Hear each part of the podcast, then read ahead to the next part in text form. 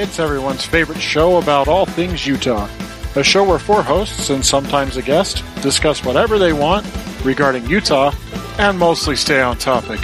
It's the New Utah Podcast with your hosts, Bree, Chris, Jeremy, and Jessica. There we go. Is that better? There Yes. we go. Turn the headphones up again. There we go. There we go. Okay. Man, I this- can't hear me. You can't hear me. I can't hear me. Did we turn off his mic? I don't Oh, know. hold on, hold on, hold on. I think I might have try that. Is that better? Uh, yeah, well, Yeah, there we go. Now we can hear Raven. yes, let's turn that. So uh, we did. We took this Okay. board out like two Okay. weeks ago, and I was fine. And now, for some reason, this week I can't remember how to operate this board. it's been a, a struggle. It's episode 213, so we've been doing this for a long time. Over half of those with this old crappy board that we take traveling with us now, and I still can't figure it out. That's why we upgraded, though. And that's the upgrade is so nice. it's such a better mixer. Yes, thank you works. again, people who donated to us. Yes. This one works for when we have our away shows, like today. Yeah, uh, we are uh, brought to you this week by McGrew Studios And here we are, in the heart of downtown Salt Lake. and sort Ruby of. Snap cookies. Yeah, yeah. Unofficially. unofficially, unofficially, officially. But deliciously. Yes. Yes, oh, they're so good. Deliciously brought to you I by. I don't know that I can come to a place that's literally on the other side of the block, like right behind Ruby Snap, because they're like you could probably touch them if there was some space between the buildings there. Maybe they're a little bit further that way. Just Yeah. A little bit. I yeah. like I like Jessica. She's like dee dee dee dee dee. She's like dee, car- dee. she knows. She- She's like a freaking radar for Ruby Snap, and some other things, um, like some food trucks. Ruby Snap and some other things. Yeah. That's that's a good disclaimer. Can I apply to anything? It just kind of covers a broad swath of items. Uh, so we are joined, uh, like I said, we're at McGrew Studios. So we have uh, Hraefn Wulfson and uh, Jen from McGrew. Jennifer. Jennifer, Jen, She's Jenny. smiling. She doesn't know what's going on right now. you can you can raise that. I microphone promise you, stand. unlike the Halloween Expo, she Like is Jess not is. heavily intoxicated. we were talking about that before we got on the air because she's been on. Jen's been on three times. You've been on three times now too, right? Actually, We've been here twice. This is our second time here. I was one came out to Technically, you. he's four because he was on right. our show with Summon. oh, that's right. right. Oh, yeah. some of 'em, and yeah. I came out that one time and I was all duded up. Came out to That was your- the first time. That was the- that was was not the second. That was you the have to first- that talk was into the mic, Jess. yeah. You have to talk into the mic. Does that No, mean you put pants on? yes, yes. Uh, did I did I just hear one of the hosts say I don't want to talk into the mic? you know we're doing an audio format program, right? Yep. Oh man, it is. Uh, it's been a week and it's only Tuesday. I, I would agree with that. I would concur. So Jeremy, what's the news on the honey? All right, so I looked into it, and you can eat the uncapped, cut, uncapped honey, but you can't like try to save it. So if you're going to eat it, it's got to be within Oh, A so relatively- sad. I guess we'll have to take some from you. short amount of time because it'll ferment. But you can't keep it in the hive either, right? Because it's not capped, so it'll do the same thing in the hive. Yeah. So you have to get rid of it. So so either the with how hot it is, it might melt out. I don't really know because it's not capped. It's pretty fluid. So yes, either the next round of bees will clean it out or you get rid of it. But the next set of bees won't use it. Yeah, and the next set of bees is in the spring. Not so next year. I'm just saying, maybe um, maybe while I'm there on Friday, we open that sucker up, check what's going on. And we on. just eat some some honey. Some honey. So And yeah, you can. I'll you bring can a eat it, bucket but and you a can't- cheesecloth. but you can't save it because if you try to bottle it, it'll ferment. So you can, but you can So can. there's an upside. It only. if you're trying to make mead, I guess. yeah, I don't know, man. Fermented honey. I don't know how good that stuff's going to end up. That's being. mead. Yeah, Yeah, that'd work. I don't know. It says if it starts to ferment in your hive, it'll smell like a brewery. So if you Well, pop yeah. open the hive and it smells like a brewery, then then it's already done. And the bees are all like, "Hey, you That's know." right. You know, so I don't want you to have to clean that mess up next spring. Is all I'm saying. So I'll So- help you this weekend. So I'll have to we'll have to look um, into that. So there's still a few hanging in there. I don't want Oh, there are some bees in there still. a small handful, like maybe two hundred, There's like 10 in there. You're just hoping they've made a queen. maybe. I just I just don't want to like, kill them all off. While there's still a few left, yeah, but that all sucks. keep an eye out for. Maybe they've capped some of it, Maybe, like five little sections of like. There's only like a hundred bees. maybe. That's so sad. I know. that sucks, and that's such a that was a ton of honey too. I know. And that thing was so full. That thing was almost to capacity. But you said there were no larva cells at all. nope. Oh man. So I mean, we lost the queen. Maybe during the winter, and they just never made a new maybe one. maybe early early spring. But that's that's the only explanation. Is we just lost the queen, and then That sucks.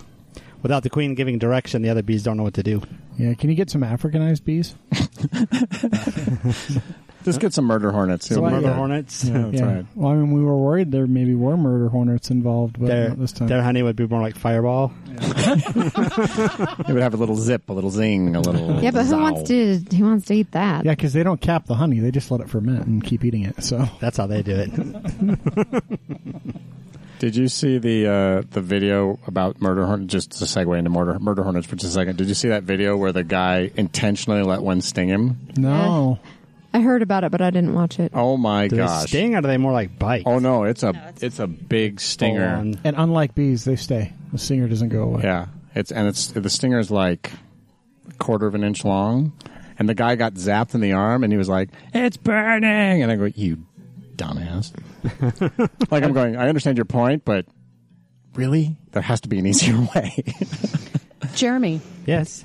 I see one of these um, articles is about the Utah State Fair. Do they have a beekeeping uh, category Ah, that's a for good. lives, livestock or? That's a good question. I don't think so. I don't All think the times so. I've been to the fair, I don't remember seeing anything regarding beekeeping. Yeah, I don't, and I'm not sure how they would. how do they? How would they judge? Maybe just judge honey. Now the honey, I mean, that's a maybe, like Hmm. the, a honey category. But as far as beekeeping, that I'm not sure. I've not ever really. Like, how do you judge a beekeeper? Like, your hive. It's by his Did your bees outfit. live? You win. No, it- it's by his outfit. yeah, by his outfit. I was gonna say it's eight seconds. How long you can ride one? You know, just kind of. Stay on that bee. Actually, it's eight seconds. How long you can run away from them? yeah, Um, it's not. You don't have to run very far, or very long. Like, honeybees, yeah, they'll leave you honeybees won't alone. you that for, oh, for honeybees, for yeah. honeybees, yeah. What uh, did you guys do? Anything fun over the weekend besides continuing to woe in the loss of bees? Father's Day. Yeah. So we had a. I, had, I got my, my shirt that I'm sure you noticed. I noticed it when you walked in. I went, "That's funny." That's my father from my kids. It says, "Dad's jo- dad jokes," and it's got a gas tank gauge, and it says full. That's true. Yeah, it's, that's yeah. Have you been reading them from the the cards we got? No, you? but I need to bring them back. no, so you I don't. Can, I can utilize. You could have brought them here and left them. during the show. Fairly show. accurate sh- T-shirt. And I got a grill. That was the big one. Oh, you got a nice grill, a new grill. That old grill that I had that was my dad's that he wanted me to take to the dump, but I'm like, oh, it's still usable. So I kind of sort of fixed it up, and I've been using it for like three years. But it was actually meant for the dump when I got it. It's seen better days. So yeah, I got a new grill. Oh, mine's that's awesome. mine's probably got maybe a year left. We talked about replacing. We talked about it, but because he got me a bike for Mother's Day and I didn't want a bike by myself, he got a bike for Father's Day. So Well, he's got a birthday coming up. yeah, but I think we, I don't know. He might be getting a gun for his birthday. I really don't know. Then I'll have more things to grill. Yeah, You can bike with your gun. I do plan on Bike getting with your gun. I plan on getting a handgun. So the more things to grill will be small animals and humans. Oh, I thought you were saying grill the gun. It's grill the ammo. Just kind of heat it up. No, that's hard to find. I wouldn't Squirrels. waste that. Yeah. Chipmunks. No. like city squirrels probably aren't good eating. We had we had until recently. That's what we did on our weekend here. Is it was a mouse genocide. Oh, really? Yeah, we got we got somehow we got infested with mice, and I think I probably over the weekend I think it's somewhere like 15, 16 mice we've caught in traps. It was pretty pretty brutal. There's there's there's more. Well, we have traps set everywhere, and this is the first day I came in that not one was tripped. Oh, that's good. So I think we might have taken the bulk of them out. Did, did you have to like draw a map for where you set the traps so you would remember? No, no. Uh, it was uh, horrifying enough to have to look in their beady little eyes as I dumped their corpses out of the traps so that I, I remember where they all are. That's like I, I just figure it might be like Easter eggs because you know you get Easter eggs. Like, there's always that one you don't remember where you put it. and it's the one that's got the mouse in it that you go, oh yeah, that's where I yeah, you're it. like, man, where the hell is that? I know What is that smell. Did you bring broccoli again? wow, Rotting broccoli. broccoli with mouse. It's uh, broccoli is like the equivalent of human flesh, rotting flesh. If you have old rotting broccoli, it smells like rotting It's flesh. so bad. It is really bad. Hey, Did- can we have a cookie? I'm just kidding. Did you guys see they had to evacuate um, a place in Germany where a big box of durian fruit was delivered? Oh yeah, I saw and that. people That went to the stuff hospital stinks and it, anyway. I think I don't know if I've smelled it for reals, but the article described Yeah, I rotting, haven't rotting ever, corpse. Isn't smell. durian fruit like jackfruit? I think so. I think it same looks a thing, lot right? like it. and like when it's fresh, it smells like feet. Is what I've heard. Why would but you when eat it's that? not, it smells like rotting flesh. This is like this is what I don't understand. At, at what point did someone go, "Hey, this is edible"? Like this I don't know smells who so looked bad. at I'm gonna put it in my at mouth. anything and thought that looks edible. I've I've actually had a lot of I've put a lot of thought into that over the years. You look at things, and you kind of reverse engineer, Uh, like escargot. I've thought about that when I went. That's just really hungry. You're really hungry if you go, hey, Yeah, there's a snail. yeah. There's got to be protein in that. Like the snail, I kind of get from like a like a carnal, like carnivore type of sense, but like snails don't stink. right. Like when when nature produces something that smells horrible, it's because it doesn't want you to go near it. like usually because it's poisonous. Yeah, but that's not poisonous. It just smells really bad. The, the real anomaly for me is the puffer fish, the, because what you have to go through to make it so that that won't kill you. Well, and who figured that out? That's what I'm saying. Like I, how I many think there people were died before there were a lot of oh. Japanese peasants that paid the price. I think on the way to like- that one. We really want to figure out if if this is edible. So let's try it this way. Nope. Sorry, George. Like the first like the first five people that die, I think you just give up, right? Like Does it taste that good? Is it like that it can't good? be that good. I don't know. I've never because had it, it. because it's so specific what you have to do to not make it poisonous. Yeah. Like to me, that's another example of really, really hungry. Like someone's going, I'm on an island on a rock, and oh look, there's a puffer There's fish. just a school of pufferfish and nothing else. Well, it is the honorary symbol of the advanced sushi chef. So in California, at least, if you go to the sushi restaurants and there's a puffer fish hanging in the restaurant, that symbolizes that that chef knows how to prepare that, and you won't die. And hopefully he didn't least you graduate last shouldn't. in his class. Also, probably means it's a really fucking expensive place. Probably. For sure. That's not for low level folks. Are you calling me low level? I wouldn't eat pufferfish. Yeah. That's just not worth the risk to me. Like I'm okay. Octopus is fine. Like what about live octopus? When people like do the live baby octopus? Okay, so anymore now that they think that they might be sentient, I'm like it's even worse. That is true. That is true. Agreed. There's a lot of a lot of speculation, a lot of evidence that they're sentient beings. Well, we insure a company called Clever Octopus. They've been on our show before, and like that's why because they're very, very, very smart creatures. They're uh, uh, you know, you donate it and then people come and get it. Like The a second hand yeah, kind of. arts and crafts place. No, oh. there's a name. thought you meant Talking about- octopus That's what where I I'm thought initially. Bree, I'm glad you bring that up because I have a sizable donation, many of one first of many, to give to them, and I called them last week. And because we're kind of downsizing and reorganizing and cleaning, clean, did I say the c word? Cleaning. I have the connections with the two people I'm supposed to talk to over there. I have like many, many, many boxes of fabric. Well, they will to love give it. them. Yeah, Yeah. they're freaking awesome. I love those guys. So we knew that. I mean, I we've insured them for years since they started, and then they just randomly reached out to Jess one day, and I flipped open my phone and I was like, "Hey, I don't want to confuse them because you've started talking to them, but will you ask them if this is the same one that you know?" And she did, and it was. It was the same people we'd insured. But I, I just love them. I think that they're great. I think it's a great idea.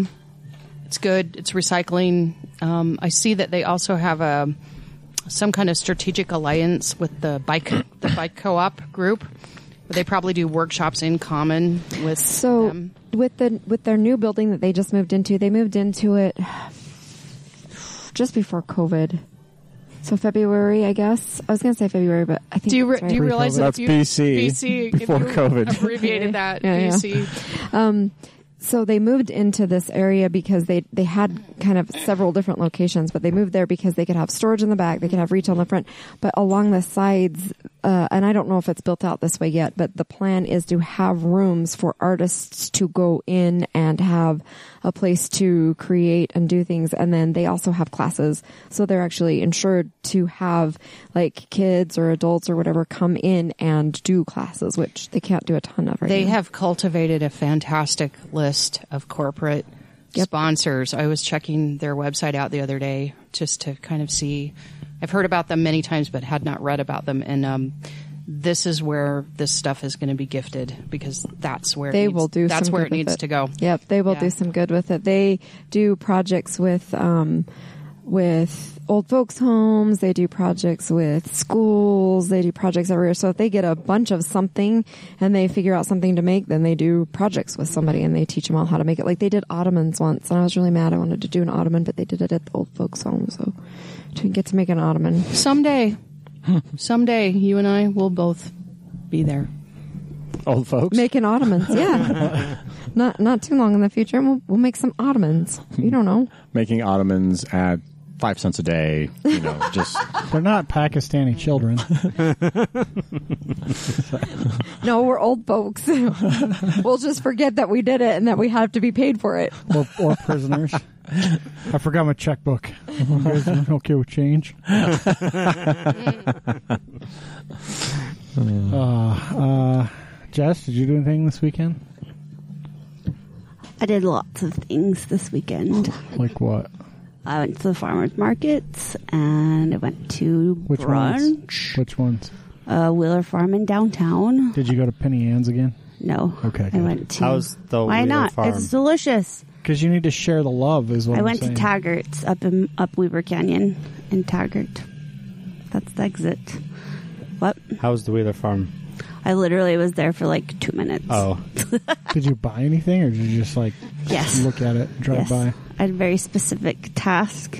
I was in and out, she did a drive by. Yeah. basically. She just yelled out the Yep. window, "Hey, I need some lemons." Arugula. I'm sure I could have like messaged them and been like, "Hey, I'm just driving by." Yo, Meet me mixed my greens. car." I'll fold the five into a paper plane. And A run by fruiting. Yeah. That's from Mrs. Doubtfire. Yes. Hey Jess, I'd um, seen something earlier about farmers market down here in Salt Lake that the plans were to go ahead and open it up and then try to as much have touchless payment with vendors. Is, are they doing that? Mm-hmm. They pretty have like little, some Yeah. have little Venmo things. 50 They 50. they do ask. Um, some people are still taking cash, but the Some majority people- is like Venmo and card. Some people forget their card readers and only Yeah. take cash. Yeah. or the card asked- reader is not working. But yeah, that's the I, I will say the that idea. the best farmers, uh, the best people at the market are the ones that have a giant QR code for their Says Venmo, Venmo. right there on the table because you can just scan it. It pops right into their profile and you can pay them directly. It's like the best experience for payment. Hey, along with the that thing that I read a long time ago about farmers market opening up, the the the underscoring was also about social distancing. What did you, what did you see over there? Yeah, I've Uh, been people two, don't pay attention. I've been No. two weeks in a row, and this is what I've noticed. One, everyone takes their dogs, which they said not to. And they're babies. There's less dogs than normal, so that's great because there's less dog fights. Um, there, there are less little children um, in general. There weren't as many strollers. There were basically no wagons. Um, there were still large groups of people, like you know, family of eight going to the freaking market, or like a giant group of friends at the market, which is a little weird. Um, all the all of the purchasing like there's one or two people at the table that are buying stuff. Everyone else is across the Or sidewalk. at least they're behind a supposed to be.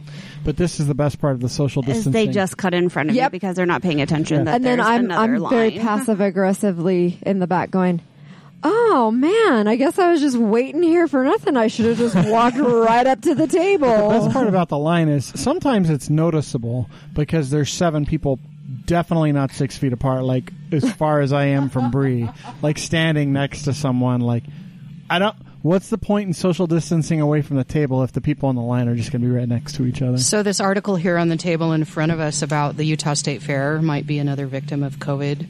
19.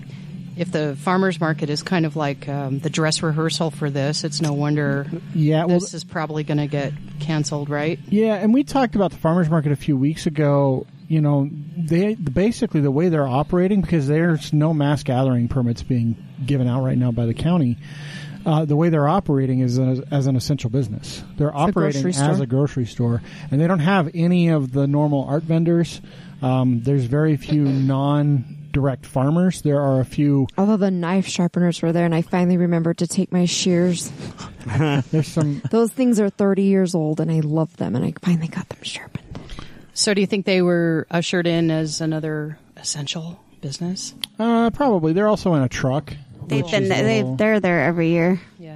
Yeah. but And they're like probably the most social distance of everything because they're like off in the corner, and there's nothing there's by a them. there's a there's a few bakeries, um, and then there's a couple of businesses that, um, like you know the goat people, the goat milk people that make goat milk everything. so Um, like they they have their soaps there, but they also have their yogurts like there. the kombucha guys are there, but there's not a lot of actual like prepared stuff at all, which is really kind How of is nice. kombucha essential? It's disgusting. it's just like, Have you met Have you met hipsters? uh, yeah, It's essential. essential to the hipsters. It's actually what turns you into a hipster. If you start drinking it. You'll get a man bun. yeah, you, you get a man bun, you wear overalls. Hey, yeah, but you have to have one of them off. Yeah, yeah, it's like the '80s Strap look. off. They're Or- not really functional. or when you do flannel. that, A lot of Yeah, a flannel. lot of flannel. A lot so of I'm, so I'm good then. You're yeah, good. just a mustache, um, or or a lumberjack style beard, but those are less popular. I think people can't hack it when they're when it's hot outside. So Wusses. It's too much of a. The cute little girl at Ruby Snap when Chris went in was like, "So what's it like wearing a mask with that beard?" I don't think it's like wearing a mask with that one, except for when I'm done. There's a line. There's a dent. you can see where the mask starts. Like otherwise, it's it's the same as not having a beard, I guess. and then she was showing us like the inside of the the wrapper for the Ruby Snap, and I go, "Oh, this ain't our first rodeo." And she goes, "Oh, rodeos. I miss rodeos." Wow. she was super cute. I don't know who she was, but she was really nice. So we uh, we went hiking up Mill Creek again because We did. they allow dogs. Yep. There's a lot of people. They're not too bad. No, it's been fine. Sundays are always great. That's why we chose Sundays. There's too many. Yeah. A lot of a lot of people don't do anything on Sundays in this community for some reason. I'm not sure why, even without church actually occurring. Um, so Sundays are always pretty good. And if you go up before noon, which I've never understood why someone decides I'm going to go hiking in the middle of the day when it's really hot. Well, if it's in the early spring, it's not bad, but now it's Yeah, on- once it's like 80 to 90 degrees in the middle of the afternoon, why would you want to be hiking during the hottest part of because the day? I'm always, always, always cold, and even I am not cold. So we usually go early. We're usually up there by about 9, 9.30 at the latest. Yeah, we we were, we were a little bit. I was telling Jeremy we were a little bit late because some, some friends kind of invited themselves, which is fine. We love them, and they're always welcome. Any friends are always welcome to come hiking with us. But they they went to the wrong place, and then they sat next to a car that looked a lot like mine, thinking that maybe we were like We left them. left them or had gone to the bathroom or something, and they waited, and then they realized, oh, that's that's not Bree's car. so just as we had decided, oh, they're 25 minutes late, I guess we'll just go. They actually came driving down the street, and we, so we, we made it. So it was a little bit later hike than normal. We also, um, I'm now officially registered as a Republican Oh yeah. in the state of Utah. And so is Did you do it, Jer? No. No. Just did it. Did did you? it a while you ago, finished it? No, I she don't did. she forgot one time Oh, to that's right. register. yeah, but she didn't forget this time. Yeah, and in fact, we're not alone. Like I put that on here. That's one of the things that Yeah. I I threw up, and I noticed uh, the event as well. So the primary election, the Republican primary, because there's not really any Democrats uh, in contest. So the Republican primary is big, though, uh, especially in my district because we have you know the congressional seat. So I'm going to pick the most dumbass candidate for that one because I don't want McAdams to have a real opponent. Um, I don't know that any of those four are real opponents, to be honest. Um, but uh, the gubernatorial race, uh, I mean, you had top Democrats around the state basically saying, "Go register Republican because you're not going to get a vote uh, anyway." and You so might as well at least try and get somebody in there that you can tolerate. the deadline has come and gone. Now it was last Friday. Yes. uh, to do it um, in order to be in time for the election, um, which basically has the Republican Party talking now about well, how do we we need to change how we do this because there's a lot of people that are registering to vote Republican but aren't voting Republican and are switching their voter registration afterwards. Duh. so there was uh, nine. Okay, so uh, Nine? Republican voters jumped by nearly seventy-four thousand in the last. Like this is It in the last- actually is over 104,000 people that have now uh, changed. they, they've updated it. Yeah, this was in like a month. In a month, and so the number of Democrats dropped by like ten thousand when this was posted. um, Wow. unaffiliated voter counts, and these are of active voters. Unaffiliated active voters uh, dropped by forty three thousand six hundred. Uh, so, So I'm sure if you add those up, we're gonna get right up to that number that we just talked about. yeah. So I mean, it is it is pretty crazy how many people have switched. Because I mean, the real the reality is, whoever has that R on their name for that ticket's going to get the vote. Right. Right? There's no dem- Christensen's not going to even come close. Well, and a lot of people are saying they're going to actually keep staying a Republican. That way, in future, they can just they can because you don't have to change your registration to vote for Democrat. Yeah. So the downside is if you want to actually participate in like Democratic caucuses and, and go to conventions and stuff like that, you have to be a Democrat. You can't you can't do that stuff as a Republican. Right. What, what's going on here? So Misty just joined us. Oh, she's giving headset away. Oh, excellent, excellent. Um, yeah. So I don't know. It's right behind you. It's on the case. Because then you can hear, and then you're going to use this mic. Yeah.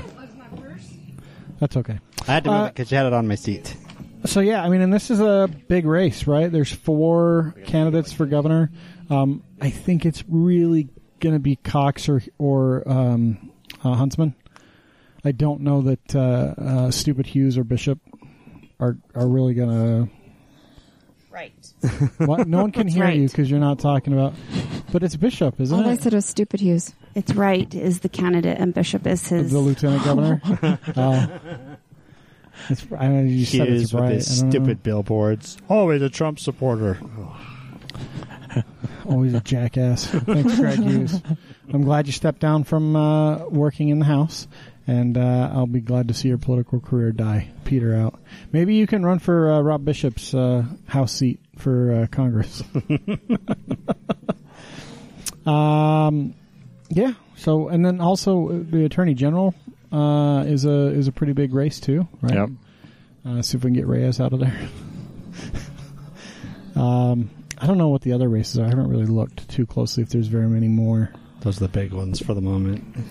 Um, yeah, but yeah. So uh, if you didn't do it, Burgess, are you voting for Burgess? no, He was a nice guy, but yeah, No. no. Is it too loud? he called me a uh, he called me a uh, a socialist and a Marxist multiple times in a terrible way, as if that was the most evil thing. In fact, he specifically said the socialists and Marxists were were evil beings, and then proceeded to say we were all socialists and Marxists without without actually knowing that he was saying that to us. Interesting. Um, but also, I, I don't, I don't think he's the best one out of the bunch, and I think the worst one out of the bunch is probably, uh, what's the lady's name? Kim Coleman. Yeah, I think she's terrible. I don't know. Trent's pretty terrible too. Trent's a They're all pretty terrible. But Jay I- McFarland's the only non-terrible. Yeah, which is why I won't vote for Jay McFarland because I don't want Ben, Mc- ben McAdams to have real competition. I'm pretty sure Burgess is going to get the nomination. I think he will too, uh, and he's getting a lot of GOP support behind him as as well. Because you know the Republicans, they're like, "Whoa, black dude in Utah running as a Republican congressman or running for Who Republic- loves Trump? Yeah, like super Trump. Like, let's get behind this guy. Let's spend a bunch of money in a s- in a swing district. So Look, I'm still wearing purple. I do, I do feel like uh, I do feel like he is probably taking a little bit for granted because he was talking about how it's a you know an R thirteen district where Republicans should be winning by like thirteen points, and I I'm curious if he's actually really campaigning hard himself and talking to people, or just hoping his name gets him by. So I don't know. I see a lot of signs for him, but The only reason I recognize it is because we interviewed him. So, Jess, any events? I know we have some sad news. I Let didn't. me get my I didn't- notebook. I didn't want to really talk about it, but I can start by talking about it. Yeah, but we it. have to talk about it so people can patronize them one last time. That's true. Or They- two last I was gonna say they only have two or three more things. I think one of them's Two. Yeah. 'Cause Hey, hey, we're one- sitting right here. Not you guys. so, if you like raclette, um, Abby and Zara are. You want to do my events for me? no, No. I was just saying stuff to fill. See, this is the thing when you're not prepared and we have to fill dead air. I try I to fill it. uh, you were talking, so that's why I wasn't talking. But Abby and Zara are they're closing. It's sad. Well, you have the dates, so keep opening your book. Yeah, she's Yeah, getting I do have the dates.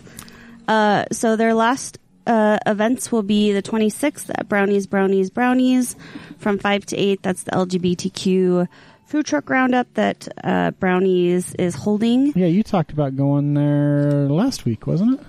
That you went to Brownies, Brownies, Brownies. Uh, no, I swear you talked while. about going there like a week or two ago. I went almost a month ago.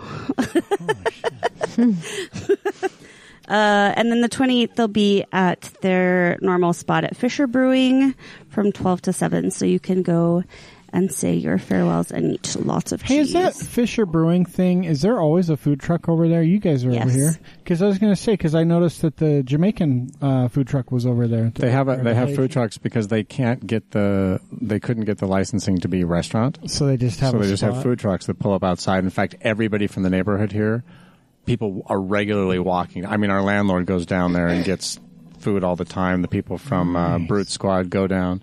So it's a it's a normal thing. That's to have, great. Have people go down and So are they just quitting, or are they moving on? Are they going somewhere else? are they quitting? Or Nobody on? knows. They haven't announced that. My guess is the uh, the COVID's probably really did them in. No, they're move. They're actually moving. Are they? So, nobody yeah. knows. Nobody knows. Because like poutine, They do Now they know. Poutine closed, but they moved to what Seattle. Yeah, but that was like way Well- pre-COVID. Well, like yeah, two but- years I know that, I know pre-COVID. But the but the point was Before The point was COVID. they closed here. Let's but get the they- let's get the acronyms right. It's BC. It's before COVID. it's not PC. It's BC. It could be. Uh, that's the same thing with Bubble and Brown. Those guys moved, yeah. and so Yeah, but he he won't reopen under that moniker again. No. He's already said that. So I don't know. They haven't. I only know that they're moving. I don't know what their plans are. They haven't So anything. yeah, it's sad though because I really like their stuff. They're awesome. I love those they are ladies. good people in our community. I'm gonna miss seeing them and and seeing Abby shy away and hide in the shadows. Busy cooking. She's so cute. Um, uh, we haven't really talked about fireworks because there hasn't been really a lot of talk about them, I even though the Fourth of July is fireworks. next week. Um, but uh, this is a really awesome, I think. Um, Stadium of Fire is going to be planning a, I mean, they already planned it, but it's a coordinated show uh, in Utah County. So there will be three locations that are simultaneously setting off fireworks.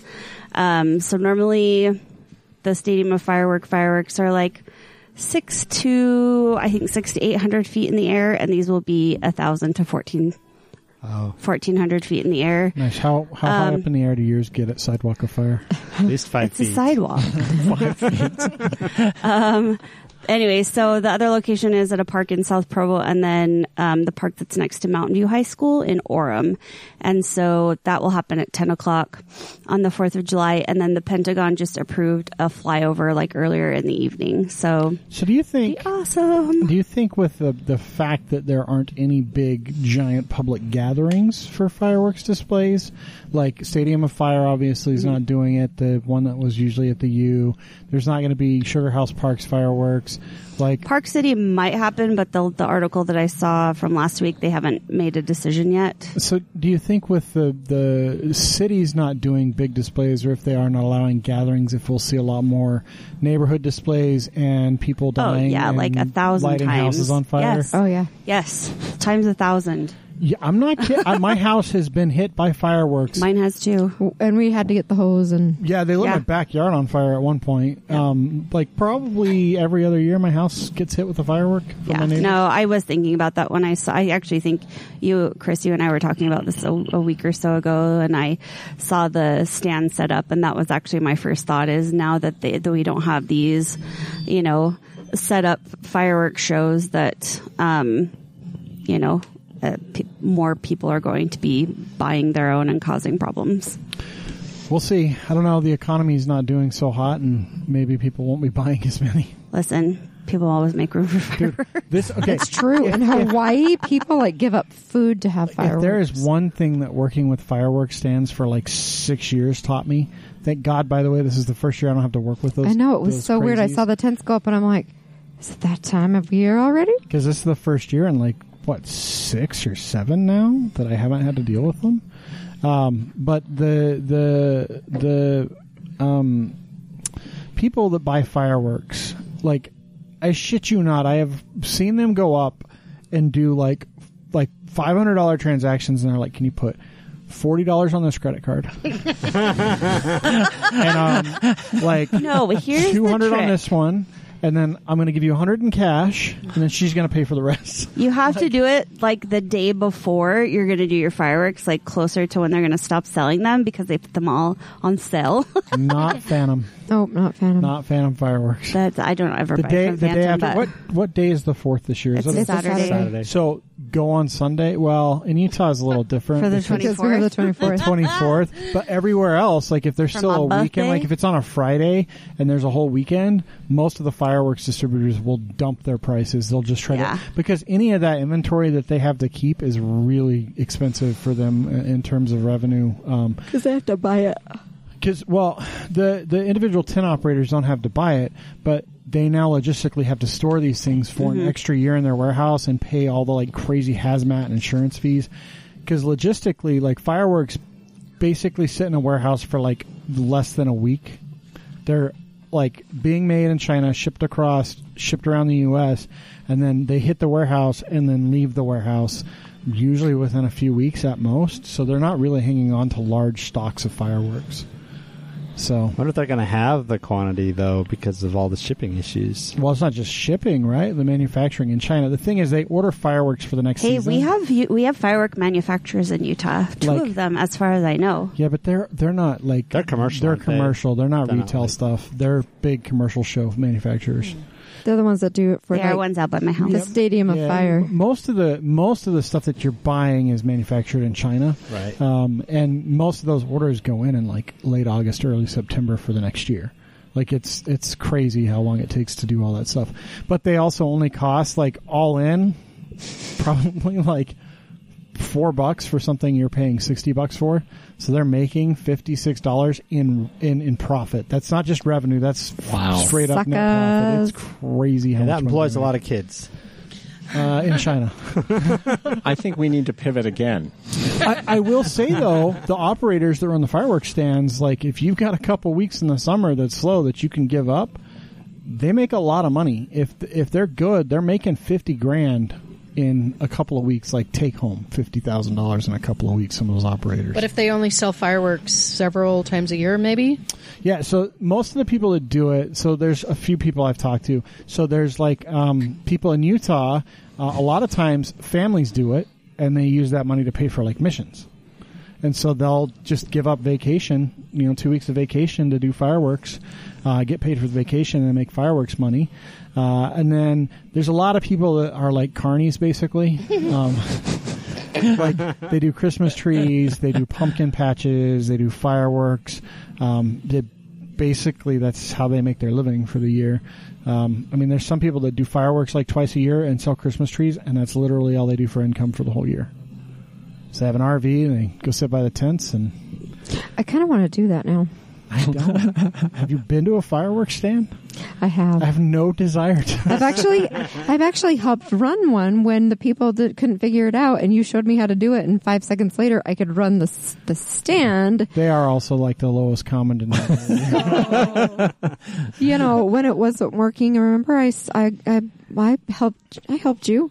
I was helpful in Hawaii. I earned my ticket. you earned your keep. I, I, I worked the fireworks stand for like an hour. But speaking of speaking of fireworks, uh, we've had a few fires. We talked about those uh, last week or two weeks ago. I don't know. Yes, and there was an article. Um, there's an awesome Twitter page that I can't remember right now that like follows Utah fires. There were 26 Utah that- Fire dot, Utah Fire Info dot .org, I think, is what it is. Uh, that's com or the- something. not the Twitter, but Oh. um, that might be the website. Yeah, that's the website that has all. That's where we found out you could get a cord of wood for six bucks. Not Um, by price. Anyways, so 26 last weekend that were not like that weren't that didn't make the news. Like That's just that's No one by my house today. This time, like two weeks ago, No. the dumbasses were shooting propane. no, but tanks. this last week's been eight years since I had to evacuate my house because of, 'Cause of a the fire. fire. How do Yeah. they collect their data? Are they listening to police and fire scanners? Are they if it's if so if it, a fire doesn't make the news, how do they get There, Look for- look there for are smoke. still public like reports of the It's, fires. it's there. Utah Wildfire is oh. the yeah. It's the what did you say? Utah Fire U- Info.gov. Utah Fire Info. yeah. Yeah, So it's yeah, it's their Twitter. I never look at the website, just their Twitter yeah handle. Utah UtahFireInfo.gov is a cool site because it shows you where all the active like reportable wildfires are. Um, there's like a really cool interactive map. So I said to share this. They have a uh, an hour ago they posted a picture that has like a really souped up truck with like fancy wheels and like chains off the back, and it says even a shiny no new toy causes wildfires. so you know what else causes wildfires? When you burn weeds and you get told not to, and then you keep burning weeds. right. That Don't shoot propane tanks, But you can actually see where all the fire restrictions and stuff are uh, around Utah. Um, which is and- pretty much Utah. Yeah, I mean Utah's a freaking desert. People don't let off fireworks. But even in like the cities, like unincorporated areas of the county and some of the smaller townships have You got restrictions. a lot of people doing fires in this area. Uh, Fireworks. Like hobo fires. Yeah. So here's what here, here's what's weird. It, when Tin the can. when the shelters were all in operation, right, operation, just down the street. so I live right by there, and it was not uncommon uh, throughout the month of July, and then sometimes randomly other times, just someone would shoot off, you know, bottle rockets from over in the direction of the shelter. This is Like what to- I'm talking about. This is what I'm talking about. It doesn't matter how much money they have; they will, they will buy set off fucking fireworks. fireworks. And then because of uh, the weird part is for me is that because it's all buildings, like taller buildings around me, when something does go off, the acoustics It's just echoey. it just goes pow pow pow. Where did that come from? Yeah, and you can't tell where it came from. I've, I've actually gone outside to try to figure out where the fireworks display was coming and couldn't find it. But it could see the light of it reflecting off of the buildings and hear the boom, boom, boom. It's very weird. Did I see you guys had a doorbell out there? No, that was it. That was it. Ruby Snap. Never mind. but if you get a ring, if you get a ring doorbell, you'll. Then you can follow all the people who are like, "Did you hear gunshots?" it is the second of July. it's like the Fourth of July fireworks, at like 10 p.m. and people are like, "Did you hear those gunshots?" and people have taken to be super snarky on there, and so you get things like, "I heard them. I think that they were in your backyard. You better lock your doors." Yes. I have two COVID updates, if that's okay. Yes. Bolt Cutter is closed until August. What? The restaurant Bolt Cutter. Bolt Cutter. I didn't know that was a thing. Yeah. And um, also, uh, Ruth Diner has closed temporarily. I see that. Uh-oh. So you're not going to brunch there. I, it's not my favorite place for brunch. You're going. To I like their Taggart- dinners. Taggart's. Taggart's was delicious. Taggers or Taggart's? Taggart. Tigers, that's a different one. Yeah, well, Taggart's. It's So the interesting, only but- thing off the exit. Taggart- um, so they made the exit for Taggers. Yes. yes. and there's peacocks that walk around. A lot around of graffiti. and delicious um, chicken and waffle eggs Benedict. Mm, that It's sounds amazing. good. So is it like Lakai? O- Only Yes. people eat there. Mm-hmm. Well, because the peacocks. This is mm-hmm. what- Hey, do you guys? I didn't. I, the the murals. Did you guys see them doing the cleanup from when they threw the black on the murals? I And didn't they see do that. tar. They, they Oh, did was it. it Was that what it was? They did it twice. I, Oh, I thought it was yeah. just black paint. Nope. No, it was roofing tar. Yeah. Yeah. Do they not see the irony that they're throwing black onto? No, I think that's Black why now? they're doing it. I think. I think it's a tar and feather sort of Oh. reference. Yeah. Uh, but speaking of fires, before we get away, We weren't uh, talking about so fires. We were. We were talking about fireworks. And We were talking about food, and we were talking and- about murals, and we were talking Welcome, about tar. Hi, Misty. uh, the, I, so yesterday I was bringing the dog home um, from uh, training. We were we were at training and driving back, and I drive up 47th. I, even though I wrecked my car on 47th, that's still the way I come home. Um, but I, I'm getting up and like where 47th like comes up to Redwood, it's a bit of a hill, and as you kind of crest to the top of it, I just saw like It's where the Village Inn and the Dee's are kitty corner from. Yeah, Oh, but- okay, I know yeah, that- yeah. that But, but like a little bit further down, but as soon as you like kind of come Oh, around you this saw corner, the smoke? it was like I was like while it was happening, I was driving past it, and it was like billows of Like like, he this couldn't see. weird, creepy, like orangish smoke, like not normal smoke. And I'm like, oh my gosh! So I call Bree and I'm like, hey, look it up, see if there's a fire. Well, Bree's like aunt, like great aunt lives right. so I looked it up and I'm like, uh, Salt Lake Community College is on fire, and my aunt basically is their neighbor. So And I, I text, I called my mom and I'm like, have you heard from Aunt B?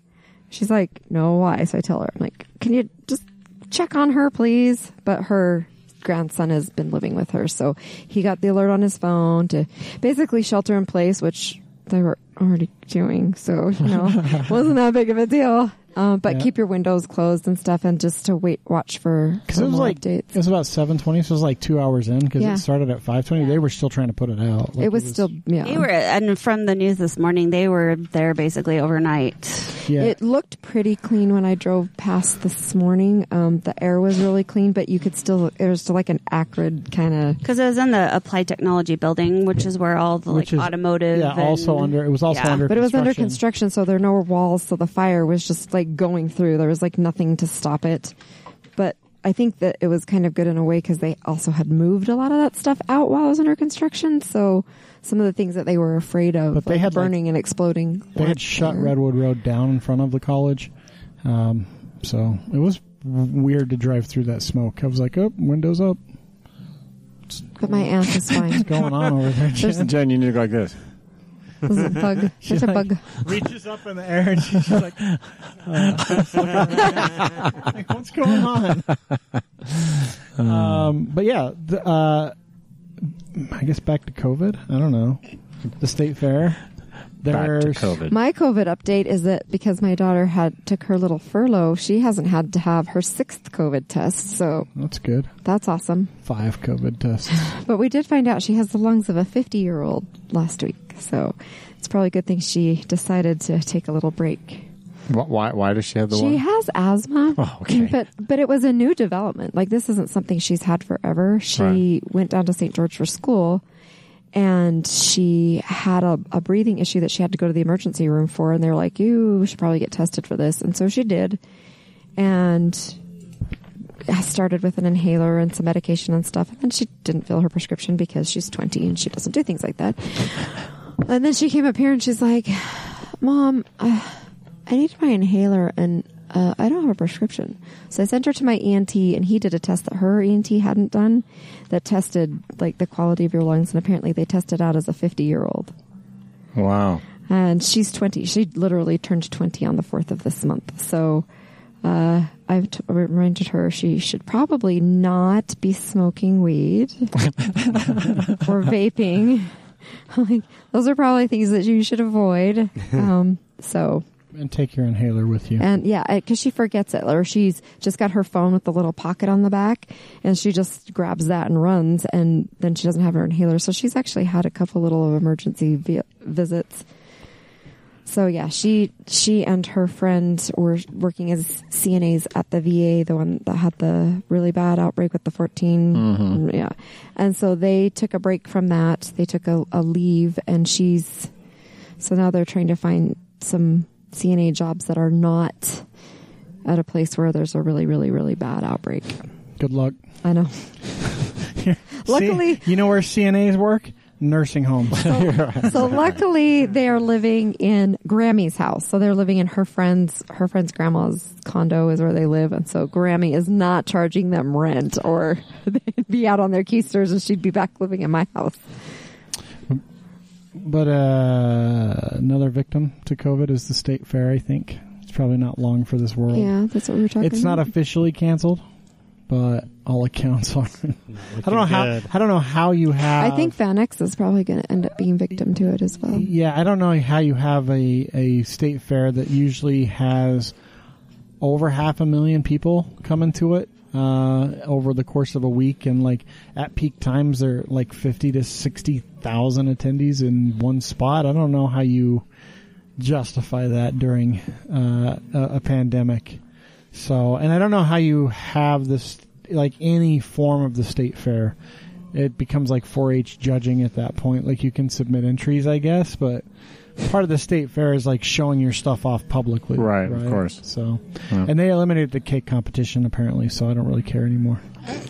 Jess and I are submitting to a different cake competition, right, Jess? I'm not even. I'm not. I'm being op 100 percent serious. I will help you with this cake. I have this. That means you have to make mind. time for me. I can do that. I will make time for this cake, which includes you.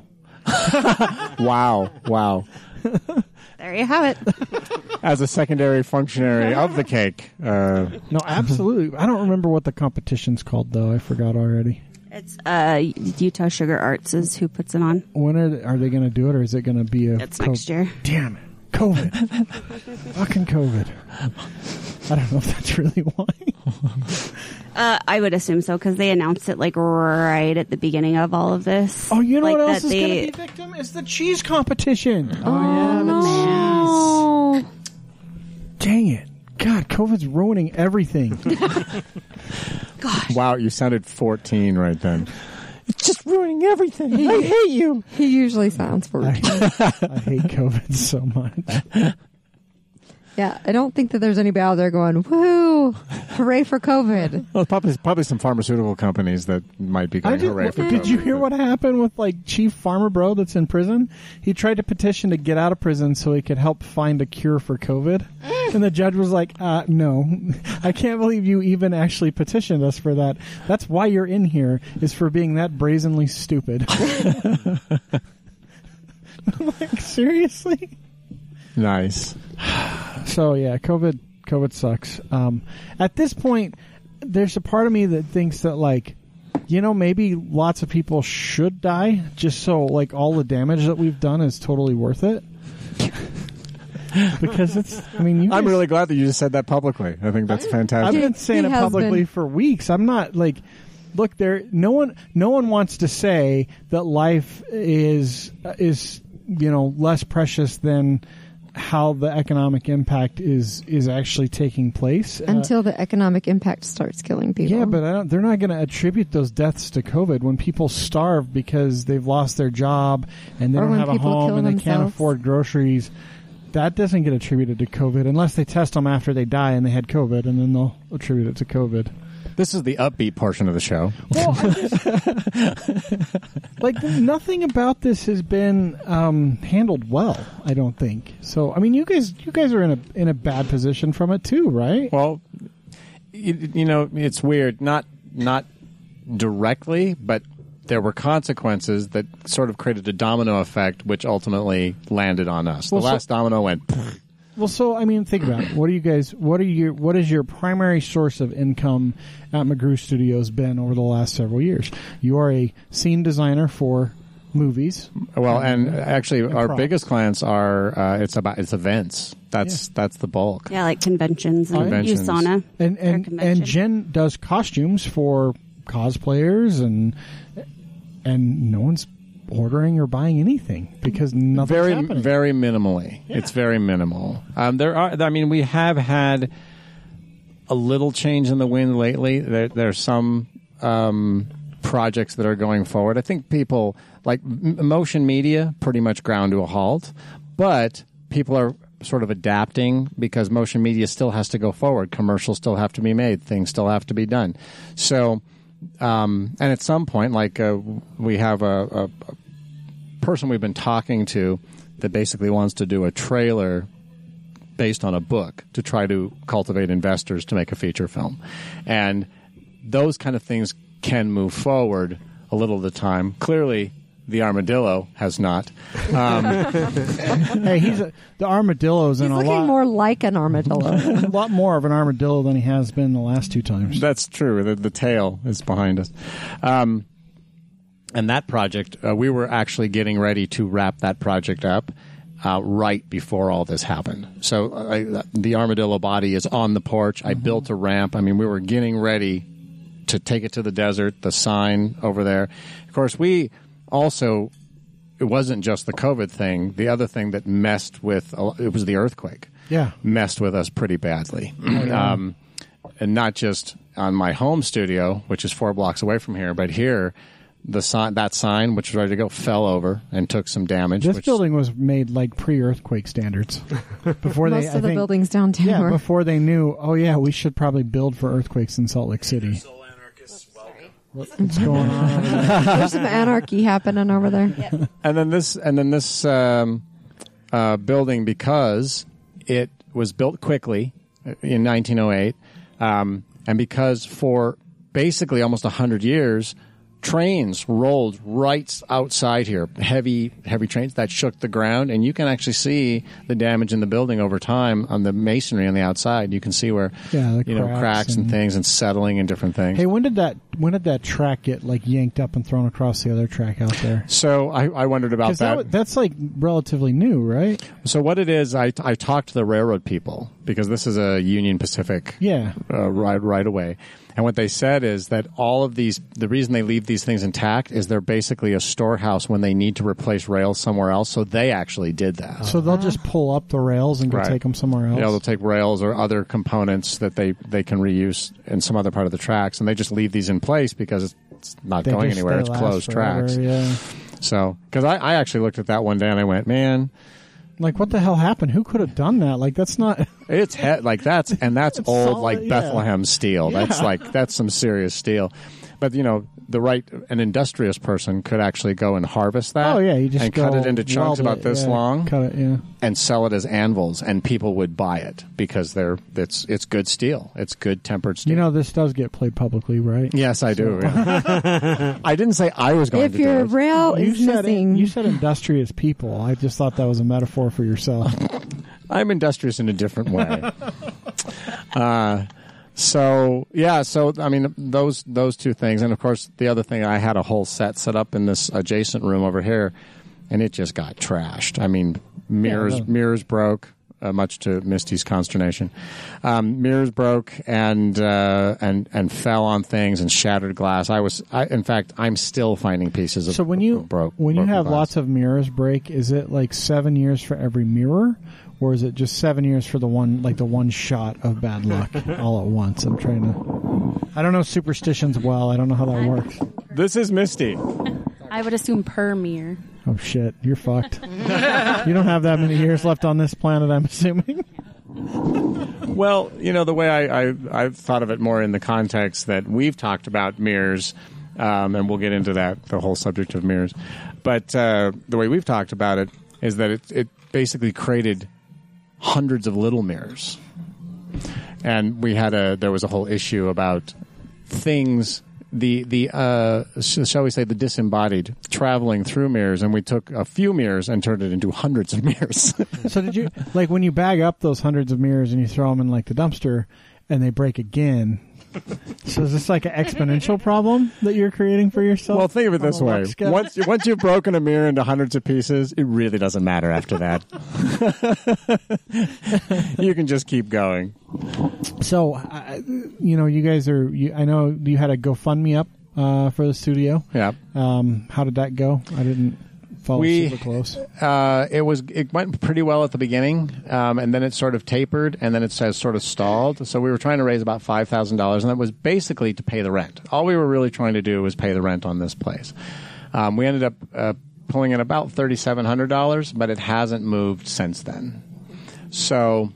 Um, I don't know what to what to say about that. So we did that. I know that that Jen worked very hard to weed through the hideous bureaucracy around all of the relief funds of various kinds. Um, She's she's hot. she's she's she's controlling herself. I feel like a lady in church, but I need a bigger hat.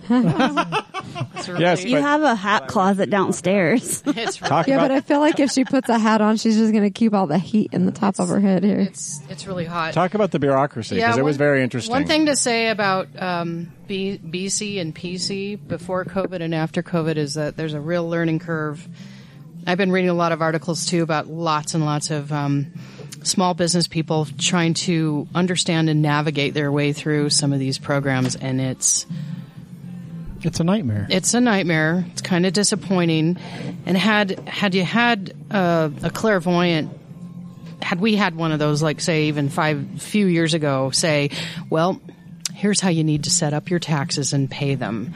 The way that your tax guy has been doing this, well, it's not really going to cut it because if you have, ever have a big pandemic and then you have everything closing and then government relief, you're going to need to f- do forms this way instead of the way you've been doing it. But nobody has that kind of crystal ball. Misty, you're nodding. Your business probably went through some of that as well. Am I right? Yeah, I had to fill out all the paperwork for Yeah. it, so I feel you. and um, all those hours and hours of getting financials together, spreadsheets, yeah, it was bank statements. nasty. Yeah. and um, a couple of them we did, we got a little bit on. Most no, because of, you know, little bureaucratic There's a new one coming. Things. What is that? I don't know what the details Utah yet. but Create, they- right? there is a new one coming out. When I get the details, I'll send it to you. That'd be awesome to know about. Yeah, there's another loan coming out for small businesses, so Huh. I'll get the details on That's that. good because let the first know. ones went fast and didn't go to small businesses like so they should I, have. I I have a feeling that just in a general sense, it's gonna there we could be seeing a lot of um, systemic changes to people's understandings about how you actually file. And if does your business like since we own our business here, we don't necessarily do payroll through a payroll company, so therefore we're not paying into Social Security, workers' comp, right? Anything that gets reported to the state in that way. So you ha- you have to pay that then out of your individual taxes. That's right. And so our tax. tax guy, he's great. He saves us a bundle of money every year because he files us as a couple of, like everybody that works through the shop, we, he files us all as um, Self-employed. self-employed individuals. But if you're trying to apply, you know, if you're trying to apply for the PPP, the payroll protection, you're shaking your head. Did you guys go through some similar? We did. So Oops. we have, I do all the payroll, but we mm-hmm. also have people that are the 1099 self-employed, mm-hmm. and I couldn't write them checks. That's no, right. yeah, you Out can't help loan. them. Yeah, I you know, can't help were- the self-employed. Jeremy goes through that They were himself. on their own, so it was it was pretty brutal. But Yeah, so I have a feeling like if we get out of this systemically, there'll be some things that hopefully smart, hopefully if we have smart people that are running state offices for unemployment and workforce services, that kind of thing, they'll try to, Isn't that an oxymoron? yeah, they'll, well, they'll try Yeah, to, they'll try to go, wow, we ran into this. What are we going to do if anything ever happens again to um, like 1099? Most a lot of our income every year for here is 1099. Well, and you, I mean, you talk Yeah. about like w- what this country is built on is is the backs of small businesses and a tax code that rewards people for creating their own businesses. But you know, the way you are rewarded is by doing things like the way you guys file taxes, the way Jeremy files taxes, the way I filed taxes for a while. Um, and it, there's some serious rewards to that, but then you know you have this issue where you basically have to be uh, set up as, as more of a fully incorporated business than than just a self-employed type of thing. Yeah, like I, I'm, I'm all for the common good, and I get it. And had I known a long time ago that we could have been eligible for just some relief programs like this, it wouldn't have hurt us to have set it up through payroll to have those small amounts withdrawn for withholdings and mm-hmm. social security, that kind of thing. Because I'm pretty sure our tax guy could have made it work in our favor in the long run anyway, because he's kind of a wizard like that. So I don't know. You live and learn. If you want a new tax guy, I got a good one, but I don't want to. I don't want to kick your tax guy. Well, out. it's. I think. I I, think what we're seeing is just that the situation that's worked so well for so long for so many independent contractors, Yeah. self-employed, 1099 people like we are. You you get a weird earth-changing circumstance like this, but No. government bureaucracy, you know, gridlock in government and the way they've always done things for decades and decades, that doesn't change. the federal fast. programs aren't designed to That's help right. that. That's right. I thought it was interesting what she because Jen tried to apply for the the unemployment. We know when they change unemployment so it could for gig. It was so impossible to navigate because they didn't actually change the site. They didn't change the The website the, the website to accommodate the change, and so you still were still requiring you to plug in things that were irrelevant. Well, and that's at the and that's even at the state level. And some states, even if you did apply for it and managed to get through that process, you still didn't get paid. Like there were states like Florida that just straight up didn't pay unemployment for for a while. yeah. But some of them didn't have it because the numbers of an unemployment. Yeah, they didn't have the money. I mean, when you when so you astronomical. we had like 30 million, 40 million people in this country apply for unemployment in less than a month. That's bigger than the Great Depression percentage wise. Yeah, that's un- unprecedented. it is the first time in history that that's happened in this country. And that's why Chris says. Fuck COVID. that's why. No, that's why Chris says. but Like, that's that's there's a truthfully certain why, point like- where okay, we so- have to open up business because you've got people out there. We were having this discussion on the way out. You've got people out there that are so scared to come out of their houses that even if we do open the state back up, you still don't have people patronizing these businesses. And so Right. if you open your doors and you decide to turn on your lights and your heating or right now your air conditioning and you know your electricity and you're running your stoves and your gas and you you need an employee or two, what are you going to pay them with? And you want to open your doors, but maybe you have you Yeah, know limited capacity. ten percent of the people that you had coming, but your bills are still the exact same bills. That's not helping anybody. So now you go out of business, and there are more people on unemployment. And less people can go out and spend their money. And so now more small businesses go out of business and more people are on unemployment and less people are spending money. And before you know it, we're all fucked. Hey, Chris, I see that you kind of follow politics pretty avidly. I saw some rattling in the news lately. Trump again saying there's going to be a some kind of second stimulus. I is think- this is this going to happen? What do you predict? I, there has to be. I, I don't think there's a way around it. So everything runs out in July. So um, all the so the big thing with the stimulus that I think has probably placated a good chunk of the population is the additional unemployment benefits. Right. So small businesses have basically been fucked over, uh, and states are trying to help them. I know Utah's trying to do some additional stuff, um, but uh, federally the government said, you know, okay everyone's going to get an extra 500 bucks or 600 bucks every couple of weeks for unemployment. And so you did have situations where people literally made more being unemployed than what they were making being employed. And so they went on furlough or, or took unemployment. Those benefits all run out in July. And the federal government has not renewed them yet. And so all that money that people were getting is gone come July. We're already starting to see the effects in the housing space. Um, so in the state of Utah, we've had our third month in a row of decreased home sales, even though prices are still going up, which is really fucking insane to me. Um, but we've had the, our third month in a row of decreased home sales. Um, uh, and then nationally, I was reading yesterday uh, that um, last month in May, 31% of people did not pay their mortgage or rent. It was 4.3 million homeowners. Yeah. And then this month, uh, in June, um, that was basically the same. So it was 30%. It was 31 in May, 30 in June. But it, as you start looking into those numbers even closer and start looking at like, um, cause they're tracking like when do people pay? So like if your, if your mortgage or your rent's due May 1st, when do you actually get it paid? And what it was showing is that in April it was like 17% of people didn't pay on time. In May 31, in in in uh, June it's been 30, and they saw most of the people in April ended up paying by the end of the month. And in May, like half paid by the end of the month. And what it's looking like is that trend in June is we're going to miss even more. And so now you see the impact of people losing their jobs, not being able to afford housing. Um, they have their kids at home, you know, um, basic, it's just this big cascade, like Bree said, but we're going to be in a position where the government's going to have to step in and do something else. Um, and neither party is going to want to stop it because it's an election year. And if the Democrats get painted as holding something up, then they're in danger of losing their seats in Congress. And if the Republicans get painted as holding something up, they're in danger of losing. How their much seats in bargaining power does each party have given those perceptions?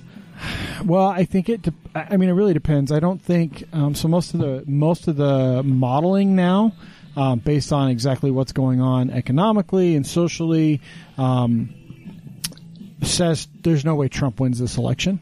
Um, like the the models that have predicted elections successfully for like the past sixty years, basically say that there's there's just no way he can pull this election out. So back to the question: Does that mean that, like in your view, does do, do the Democrats have more leverage because they think it's a foregone conclusion. I don't think so. I don't think anyone really has leverage right now. I think what you run into in an election year is there, regardless of how much leverage you think you have, there is always a fear of losing your seat. And if you're seen in October, like people's memories are very, very short, right? So if something happens in July, uh, August, September, October, that's four months that's not enough time for people to forget that they were suffering really bad in the summer and you didn't do anything to help them. And so it doesn't matter if you're a Democrat or Republican, if it's spun that you didn't help do that, they're going to vote for the other guy. Well, and the other trouble is we were already such a country divided by Republican Democratic lines. And now we've become even more so. We've become the party of are you choosing money over lives? And yes, so I am. but but the thing is is is Say it. is that it's not just like before it wasn't that simple. This isn't that simple either but that's what pe- but that's where you see people making their stand. If you say it's hurting businesses and by hurting businesses you're hurting people they're saying all you're thinking about is the money. And then you have people saying you know it- it's all about it's all about the people and we have to do whatever we can to keep people from getting sick because we've got to flatten that curve and da da da da da da. It sucks. But But, this happens all the time. We are the, the apex predator, apex predator of this world and the world is trying to take us down. It's the way that it works. It's the dinosaurs get wiped out. Like we eat and we consume everything and we are killing the planet. And I, and the only thing that we don't have dominion over are bugs. These bugs can turn and they they they become resilient against things and we're going to keep seeing I believe we are going to keep seeing things like this happen as as we go on and so we've got to find better solutions than shutting down the world and holding up in our houses because what good is it to live if we're all living inside of our house and we can't see each other and and visit with each other and do what people do which is be a community I I think back to to your question specifically though, Jen. Like in, in terms of um, in terms of what's going to happen um, politically from like a financial bailout package standpoint, I don't think they're going to have a choice but to to try and help the American people again. I just don't know where the money's going to come from, right? Like we're we're just printing money at this point. Um, the one good thing is the entire world's in the same situation, right? The biggest economy, like we don't know what the fuck's going on in China, right? As far as China's concerned, they haven't reported a fucking COVID case since they said Wuhan was fixed. There's no damn way that a country of a billion and a half fucking people doesn't have more cases than that. There's just no way. Like if you look at India, which is a country of a similar size population wise, they're where we were in late March. They're getting close. They're over 10,000 cases a day now, uh, new cases a day. Uh, and their death toll is going to be catastrophic. Like it's it's especially if the war breaks out, which seems to be Well, brewing. I I don't know about that. Like that was just stupidity. Like that whole area in India, Well, yeah. the Indian Chinese border. That border is never patrolled with weapons for a reason. They got in a rock fight because there's not an actual. no, seriously. So what happened was, um, so this part of the border is not really mapped out anywhere, and there's so much confusion as to what part is India and what part is China that they don't allow their either side doesn't allow their soldiers to go with weapons because there's so much confusion over whose is what, um, and all the conflicts just de-escalate really fast, right? Like they're just like, just go home, like. Don't, don't fight over this. Don't. I don't know you whose dirt this is. But they, yeah, they literally started throwing rocks at each other. That was the conflict. They were chucking rocks at each other, like in a border dispute.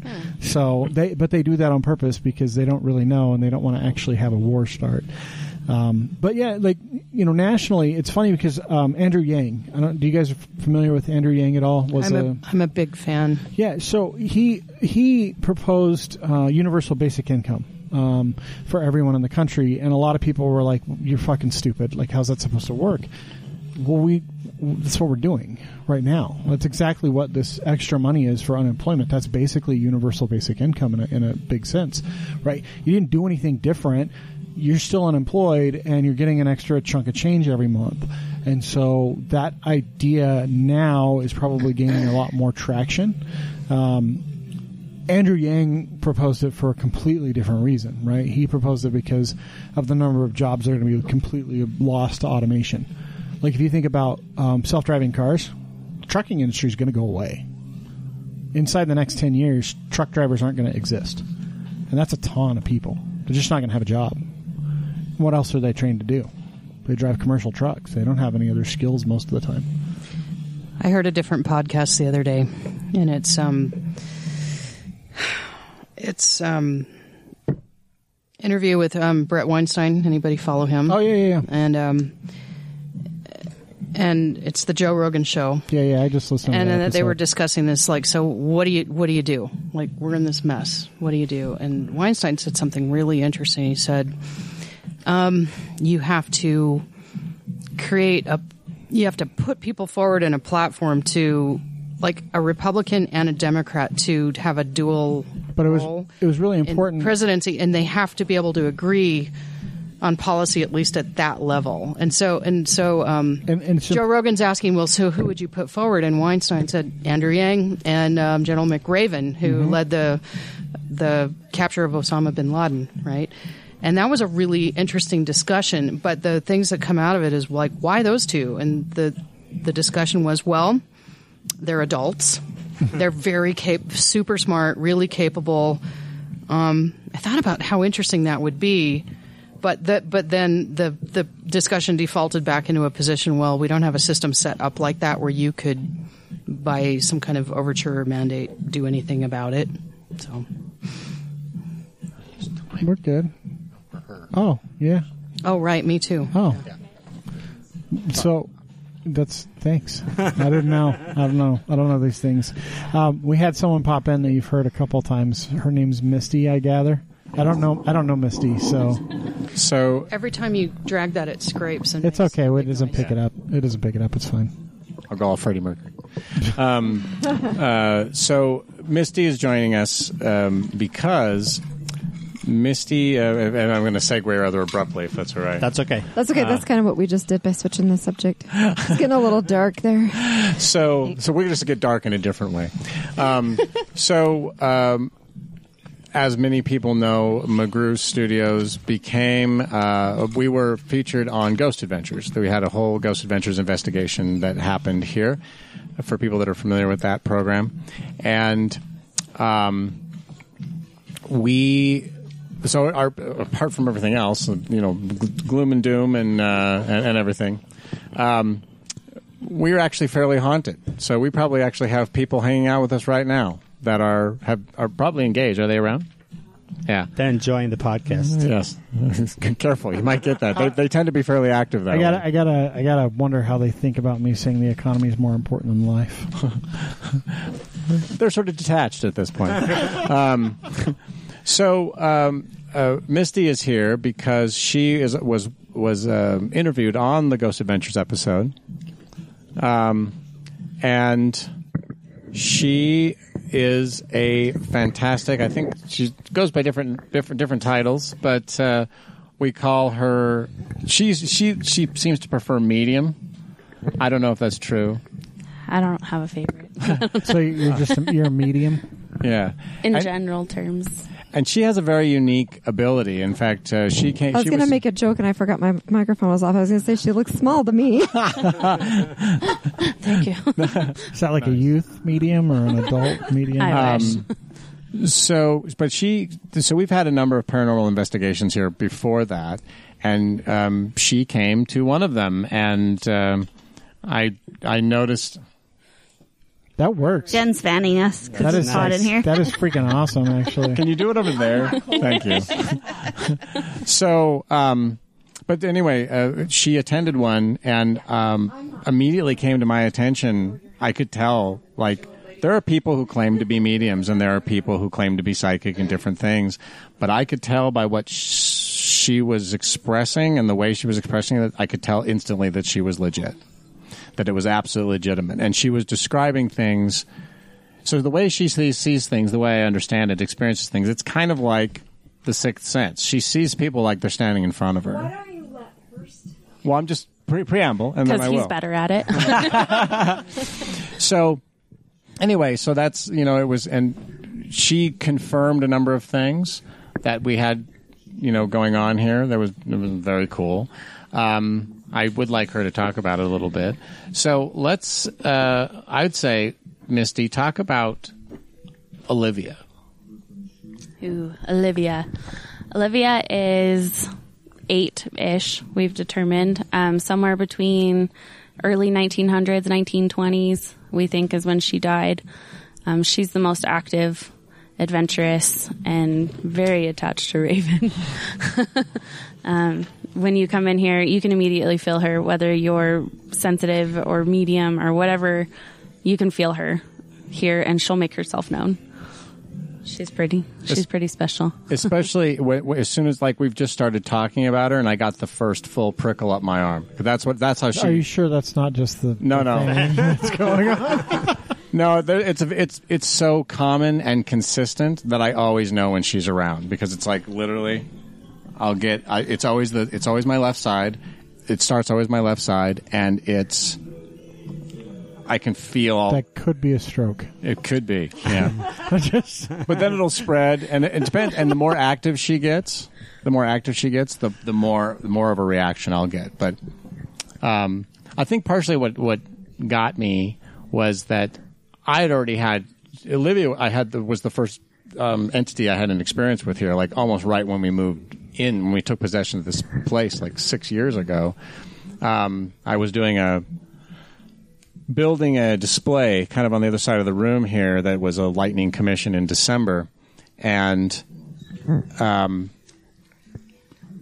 it was uh, I was working late at night and I was starting to get kind of tired, but I started noticing every time on my peripheral vision on that wall, up at the bottom of that wall, there was this little girl that was just sitting against the wall watching me.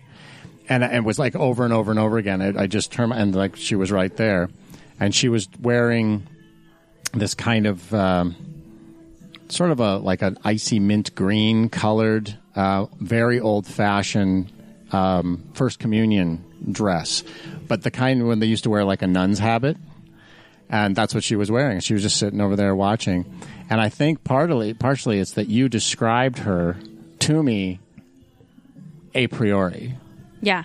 Yeah. yeah. You hadn't told me anything about her, and I just started talking about a little girl that was here, and I described her, and And I was just like, whoa. so she's your favorite. You can say you have favorites. they don't care. They're I dead. really, I don't really have a favorite. She is my favorite because she's the most in my face. But they're all so different. It's So- like when you have kids and you can't pick a favorite. Is that how you pick your favorite child? Like whichever one's the most in their face? You're not Mom, supposed to have Mom, favorite. Mama, Mommy, Mom, Mom, Yes. Mom. Hi. Well, that's the one that gets the most attention. It's it's a You given. just slap them. this Squeaky stop. Will gets the grease. So Olivia What, gets uh, greased. What other what other entities have you encountered here? So there's a there's another um, entity that other people before we ever were here, um, they reported the existence of this entity, and it's kind of in this back area over here, and in the basement, and upstairs, kind of in this whole vertical. Um, and we initially just called him the kind of dark man or the angry man, um, but over time we've sort of come to the conclusion that very likely he's Olivia's father. And that the reason she's here is because he's here. She didn't die here, but he did. And so she's following him, you think? Um, how, how would you maybe? describe it, Misty? I think she's just here to comfort. And he's in a bad way. He's really not necessarily negative, but he's very angry, very hurt. There's a lot of pain there. And I think that um, after you pass, the easiest way, one of the most strongest emotions is love and anger. And so even if you're sad, you come through as angry just because that's, it's stronger than anything else. So she comes off as very much love, love, love, light and he's very very angry although it's more sadness i think than it is anger So who's buried in the basement then? i don't have an answer for that you just spent some time down there by that circle, just hanging Yeah. out. I took him down because it's getting uh, more and more cleaned up. Uh, yeah, the, the last time we were here was, um, different. Cluttered. it was chaos. it still is It chaos. was, like, it's it was like two years ago when we were here last, wasn't it? Something like that. So an interesting point is uh, when you guys came here.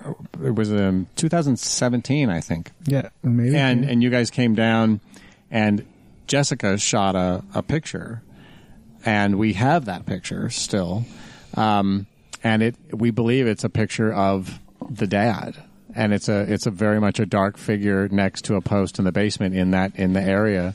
And it's the area. Anybody that watched the Ghost Adventures episode, that's where the table was that they were all sitting around. It's that that area, and that's kind of his space. Yeah, but unfortunately, that's not ugh, like they didn't turn their energy to that, which I wish that they would have. But Well, and that, and that and that's an interesting point. And, and anybody that's listening to this that watched the episode, of course, they're going to want to know about the hag, and and the hag. You know, I don't, I don't want to, I don't, I don't want to say anything bad about Ghost Adventures, but you know, it's an entertainment show. hey, we've had other people on that do. it's a so you're scripted good. Yeah. reality show. It's a scripted reality Go show. Go talk to the people at uh, the asylum. So, right. So they did their own spin on what was going on here. And that's not to say for an instant that the hag was not a legitimate thing, but they blew it up way out of proportion. I was like, I've never even heard of this one in this space. So Misty has Misty's the one who's actually really seen the hag or had the hag interact with her directly, and she's also the one. Thank you, Misty, that has contained the hag um, and kept kept the hag uh, uh, in control. Taining the hag. A new book. That's the show name. So, talk a little bit about the hag because people are going to want to know, like, what your real experience of the hag is. Um, the hag, I think, is relatively new and within the last two years, I think. so who'd you Um, kill? Was Well, that that's interesting. I like that you stopped and thought about it initially. Well, I I thought about it because there have been some. We've had some conversations about why the hag is here. It's his fault. It's my fault, but that it may not be my fault entirely in the entirely in the way. It's that this thing may have been following me around for some time, long before I ever got here. But anyway, Yeah, and I think she appears to Hraefn differently than she appears to me. Um, she just reminds me of like a hag, and that's what I call her because I don't know another word for her. She doesn't feel human to me.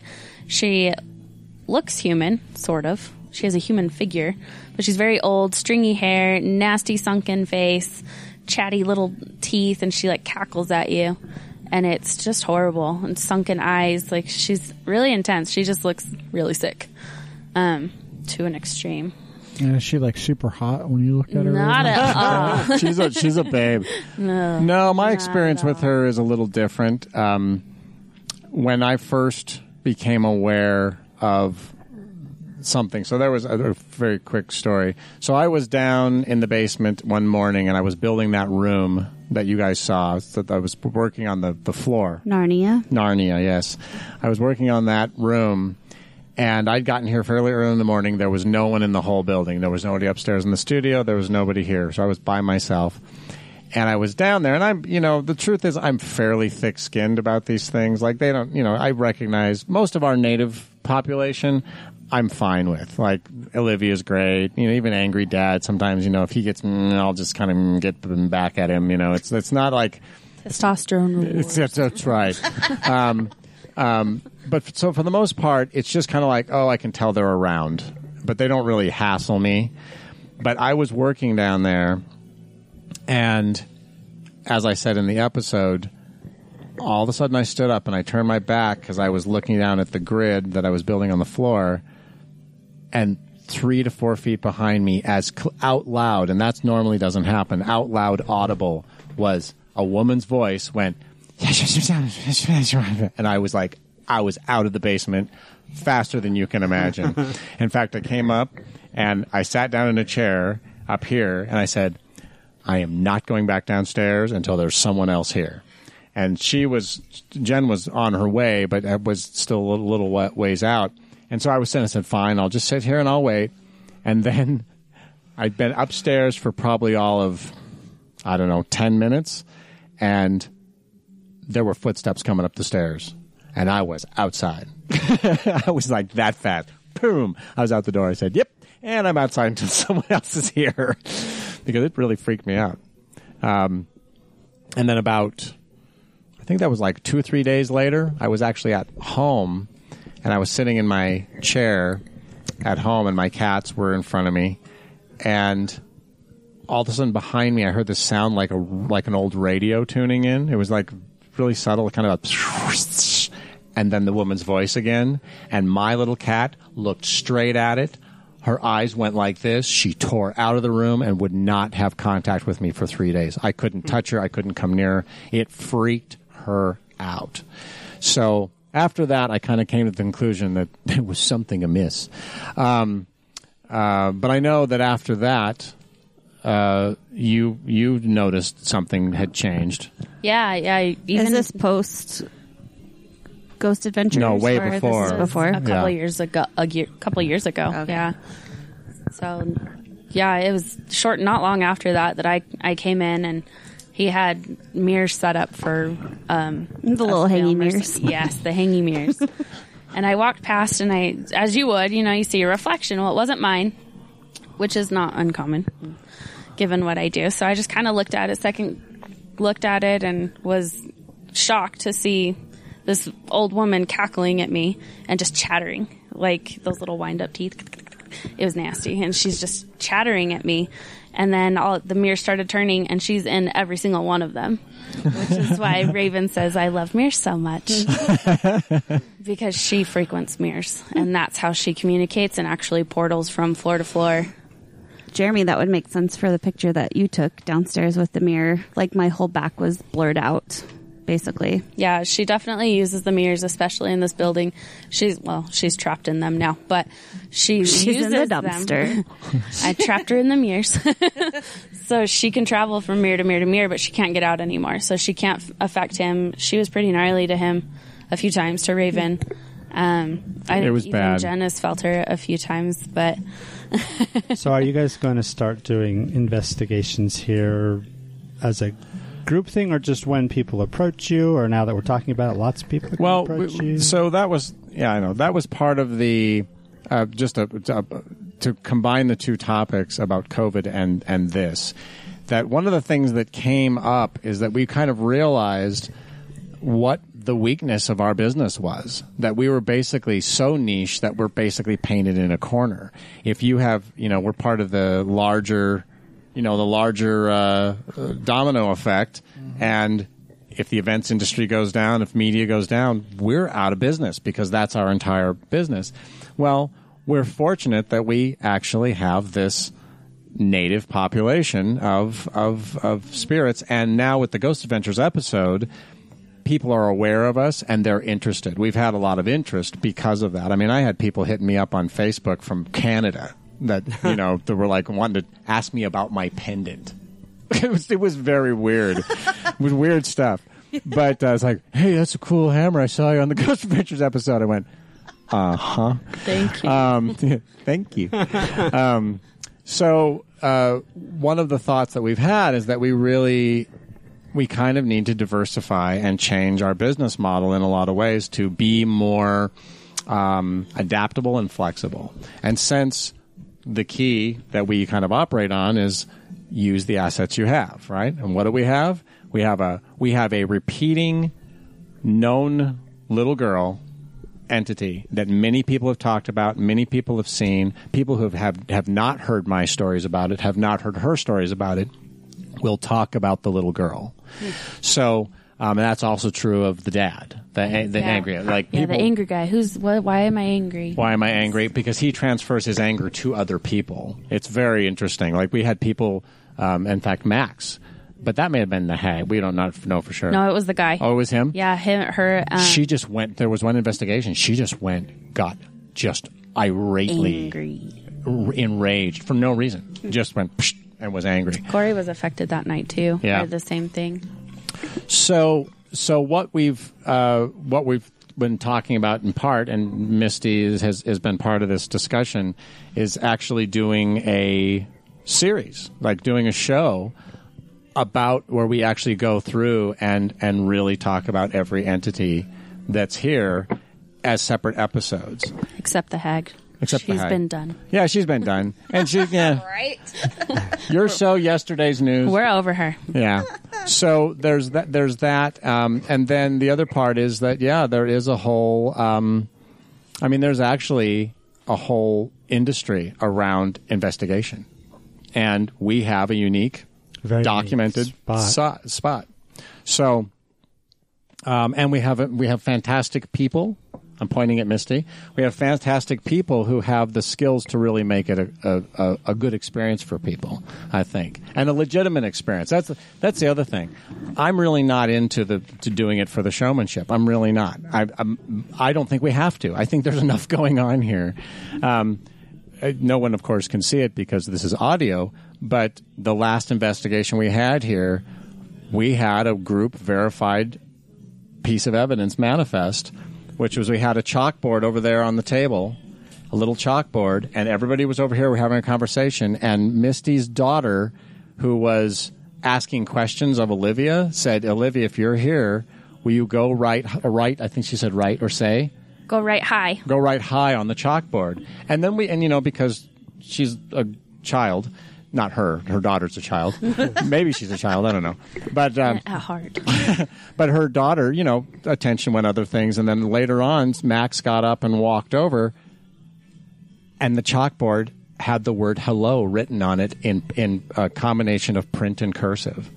And no one had gone over there, no one had gone near it. And we have the chalkboard up there, and we're going to actually preserve it, the, the word, because it's from everything we can tell at the time, it's actual physical evidence that a ghost wrote on the chalkboard. In fact, uh, Max was saying that in the recording, in the EVP recording, there may even be an indication where you can hear the chalk hitting, Scraping the chalkboard. scraping the chalkboard. That's so awesome. And it says hello, not hi, like you say now. They would never say hi in like the early 1900s. It says hello in that old school cursive that they don't teach anymore. So when do you think? when are you going to have this operational? Do you have Well, or, um, it, it kind of or it's still? it's it's that we have to figure out the right way to do it, and we're working on that.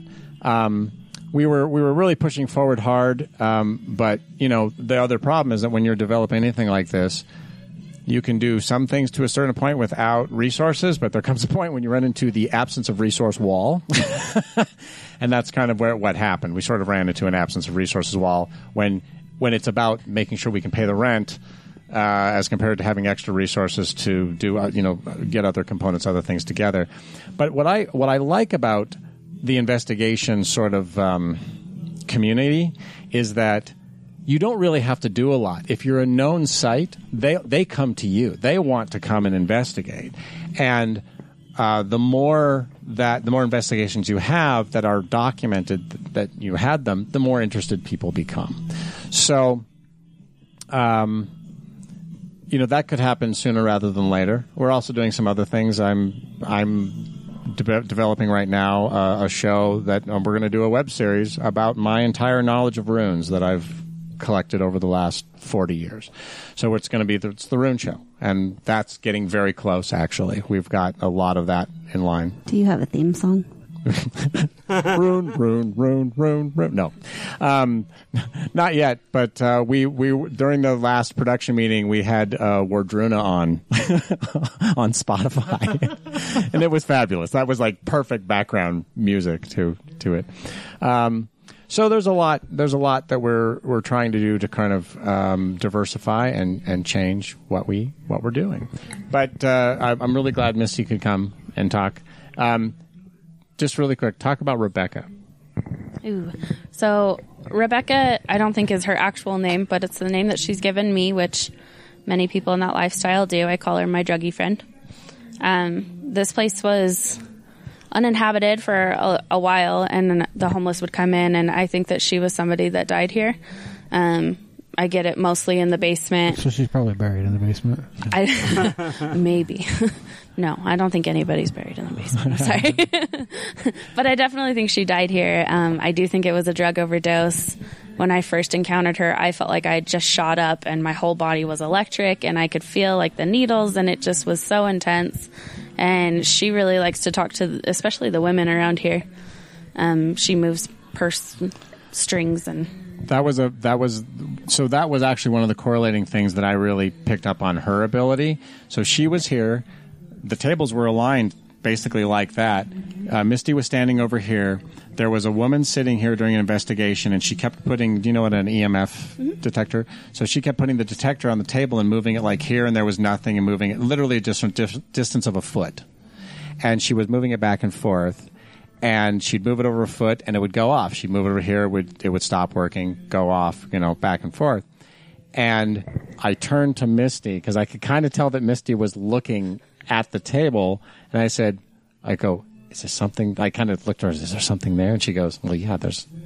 There's a woman sitting on the table, and just when she said that, I turned and looked back, and some one of the investigators had put their purse on the table, and the strap of the purse was through the area, and I physically watched the strap move out from the spot, and I was like, "Wah!"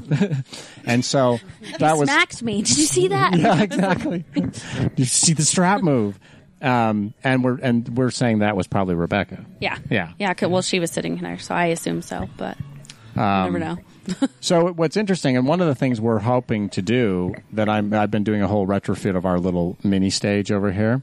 One of the things I want to do is start reaching out to people who I know have had experiences here, and start doing video interviews of those people in a very consistent way, so that we can start creating a catalog archive of the experiences that people have had.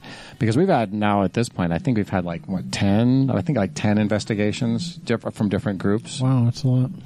and we've gotten things like evp recordings of children laughing in the behind everybody talking. That one's wow yeah okay thanks. Yeah stop the chills. Stop stop. Children are always creepy. Are uh, children are creepy They're scary. in real life too. oh and Legit.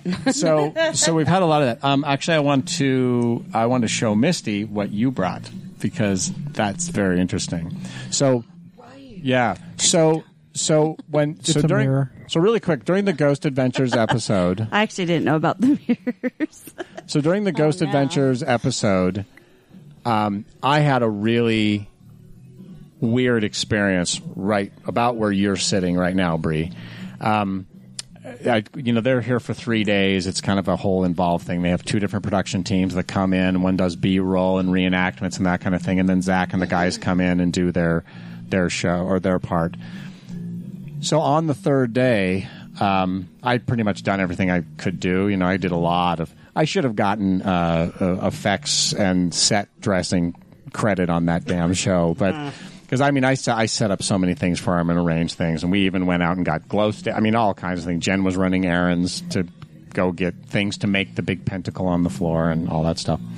But I was sitting there in a chair, and I was in a position where I had to be here because I was basically the the point of contact for the building, but there wasn't anything for me to do. So I was just like sitting. And as I was sitting, all of a sudden I got hit with this incredible wave of feeling tired. I like I was ready to fall asleep right then, and there was no reason. Like I had not gotten enough, you know, gotten plenty of sleep or whatever. But I was just I went, man, you know, maybe if I just go lay down on the table, you know you can sometimes close your eyes for 15 minutes and it'll sort of reset and you'll kind of get over the tired. So I laid down on the, I was sitting here and I, I got up and I laid down on the table and I closed my eyes and my mind was flooded with some of the most horrific imagery I've ever seen. Some of the most terrifying images I've ever seen just flooded through my head and I and I was looking at it. It was consistent, and things were looking at me, and things with eight legs. I mean, it was bizarre, not my normal wheelhouse at all. And I and and then all of a sudden, all of a sudden, in the middle of it, like I was starting to kind of go, "What is going on?" And in my with my eyes closed, in my vision, in my train of vision, a little girl pops in, looks right at me, and she said, "Don't look." And right then I woke up and I, I mean, I opened my eyes and I went, oh, this is the hag's friends. The hag was trying to open a thing to, to bring others in. Why you gotta be like that? Yeah. So Why'd you look at Misty when you said that? why you got to be like that, Misty? Um, Because but I let her out for Ghost Adventures. she did. She let she let the hag out for Ghost Adventures. I let her out for three days. And so what? But what happened is anyway. So as a result of all that, when it was all over, Olivia had been so cooperative and helpful on so many levels during the course of the of the Ghost Adventures thing. I I said to Misty, I said. I want to I want to give her something. Like I want to do something for Olivia just because it was really cool. And I was at the dollar store and I go, "What would she?" And and I was texting with with Misty, and she goes, "Marbles, like traditional like marbles." And I went, all I had were ping pong balls, and and uh, and I went, "Well, what about ping pong balls?" And she goes, "She doesn't know what ping pong balls are." So, which was another thing. I went, that would make sense. If she died before there were ping pong balls, she wouldn't know what they were. But the other thing that she said at the time was a doll. And I asked, and I asked Misty, I said, like, what kind of doll? And she, I don't know, you searched through something and you sent me an image of kind of like a homemade Depression era doll. Cloth doll. Cloth doll. The creepy face. Well, and then I told, They're then, they're rag dolls. yeah. And then I told, and then I told uh, Jess about that at one point. That the, She probably found one in the the story about the creepy ass doll. antique store she goes to. so but but she had a doll that you got for a shoot or something and then she just recently donated the doll um, and i'm going to go get the doll of the box so you can see the doll and then you can you can tell jessica if olivia likes the doll okay. So this doll, I I was I was specifically looking for a doll. Um, so I went to my favorite antique store uh, down in, in Springville, and like the first doll that I picked up was like hundred and twenty dollars, and you don't expect these dolls to be like oh, it's that fucking doll. Oh yeah, a lot of money. but I found I found her, and she she does she's a composition doll, which um, were the dolls um, from till like like the 1940s ish, 1950s, um, and they were called that just because of of what they were made out of. They were made out of like sawdust and glue, just like super um, basic. I mean, when you talk Depression era, that's like why they were created that way. It was because of of that's what they had. So that's my doll that I donated, and love she's her. she's awesome. Yeah, I love She's her too. so cool. You see how she doesn't have like the back of her head open. It is cracked open. we don't Yep. have to talk about that. Olivia doesn't discriminate. so so first of all misty is olivia around Yeah, she's right here. and what does what does she think she's up in her, her hands are in her face. She's excited. She's never had one. Um, she says it looks fragile. Oh, she is. Yeah. She's used to like cloth, like she said, rag dolls, like just made out of cloth that you can throw around and drop off the buggy or whatever, Right, and it's not right. a big deal. So she she's very excited, jumping up and down. Just she's stoked. So That's awesome. Fun Good. for her. This is yeah. This is the first reveal. Hraefn put her in a box as soon as I brought her. So Oh, yeah. I love it. So, um, just to go back to kind of what we're planning to do. So, part of our concept is that we we have an idea for a methodology of investigation that, as far as we know, no one else has is even doing at all. And I have here, and I, I can't. Obviously, you guys, people out here in Radioland, can't see it, but um, I'll show you guys one of the things that we're doing is collaborating with artists. Because one of the things I had, as I said, Misty describes things all the time, but obviously those are her descriptions. I said, well, what if I could bring in artists who could Bring it actually bring it to life and render what she's describing? So we have a couple of artists that you guys may even know. Um, Alex Bowie and Carolyn Richardson. they did your caricature. Yeah, um, who who are uh, basically are, are going to be our resident artists for this collaboration, and uh, they already did some artwork, and we've got we've got a, a couple renderings of Olivia. Are they caricatures though? Um, no, no. Um, That'd be pretty funny though. so so this this was one of the artists rendering of Olivia. Oh wow. Um, the one point that someone said is that she looks a little older in this picture than how yeah, we very, see her. Very mature. But it makes me wonder: is it more like the mom? Well, mom looks almost identical. I've only seen the mom once, which shocked me. It was actually in a meeting with Hraefn, and I just kind of zoned out. And he's like, "What the hell are you looking at?" Sorry, um, but it's kind of an in between. Mom is older than this, but Olivia portrays herself as eight right. as well. But she looks a spitting image of her mom.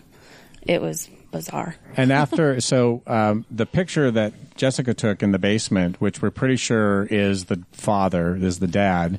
Um, uh, sometime later, Carolyn was here to part of an investigation, and she kind of happenstantially stood in the spot where that specter appears in that photograph. Like there was other things going on, but she just kind of in a crowd stepped Just in there, there. and I've never seen Carolyn react like that. She burst into tears. She had to leave and go upstairs. She had to go sit down. Like it caused her a problem. And it was after that that she, Carolyn, did this piece of artwork of her impression of how the dad feels. So that's that's the angry. Wow. That's the dad. The way she felt him. So that would be the dark figure in Jessica's picture. That's what Jessica's uh, Carolyn's pretty sure that that it looks like. So, uh, and then we got some others like, and then Alex. Uh, let's see, where's Alex? Alex did his impressions of Olivia, and that's probably closer to the age that she actually portrays herself. The other thing that's very unique about Olivia, she changes her clothes, and that's very uncommon, I think, for for spirit for disembodied spirits. She wears this kind of dress or a similar dress fairly often, and uh, she also wears the the the the Communion um, the communion one. But what was interesting is sometimes she mashes it up. So during this last investigation, where where, where um, Misty's daughter was here, uh, she was dressed. She was dressed like wearing the brown dress, but she had the ice blue bow in her hair.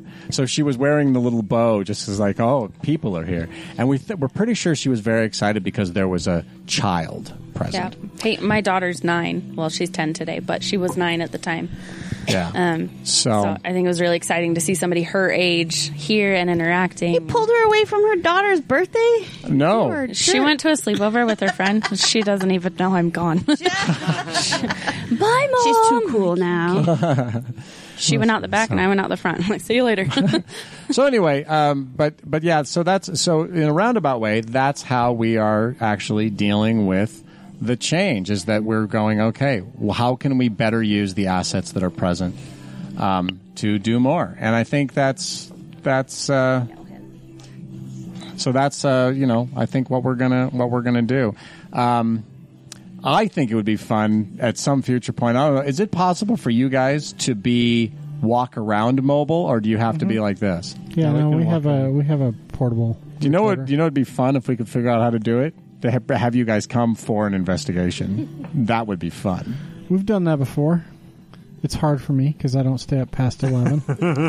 Well, you know what's uh, Ghosts don't yeah, discriminate either. they don't discriminate care. either. It doesn't matter the time.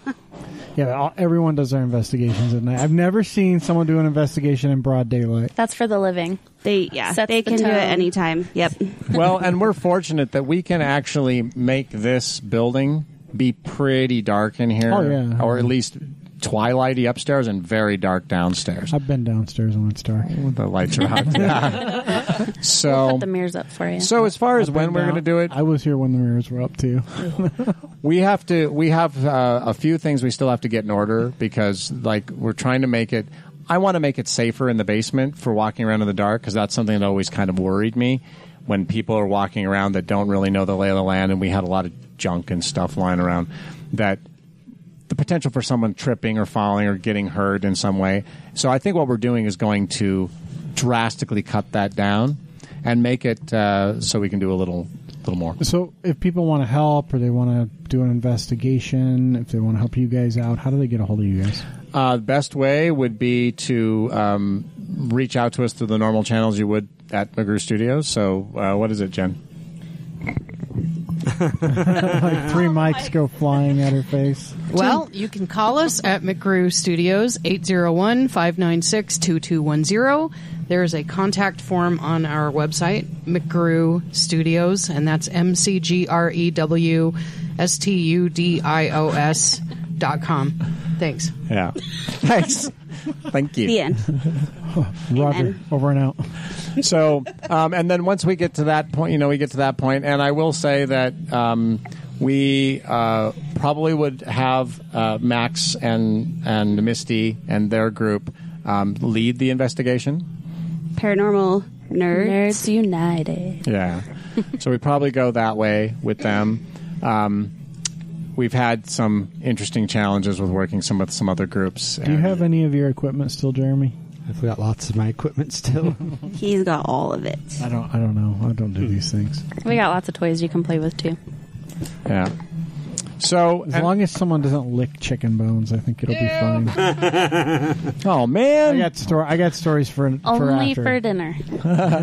So, anyway, well, uh, thank you guys for coming out to Yeah, thanks- our thanks Thanks for hosting. us. place, and um, um, yeah, and what's cool is that we have so many. that Right now, we have so many stories about things that people have experienced here. Um, haven't even scratched the surface. So that's what we're really kind of hoping to do is start to document, possibly as a show, um, this It's a, this it's a- process. It's a good idea. Um, if you liked what you heard, please share it. Um, that's what helps us the most. You can find us on Facebook, Twitter, Instagram at TNU Podcast. Jeremy's not allowed to touch them. the Twitter works now. Yeah, no thanks to you. All Jess. Uh, and uh, yeah, our website, thenewutah.com, is probably one of the, the best sites out there if you want to find stuff to do, especially free stuff. Very little Yeah, of the things there's that we post tons. require money. So, um, but yeah, thanks for uh, thanks for listening. Um, and I think uh, she should let the hag back out personally. I'm really, really, really hoping that she does not do that.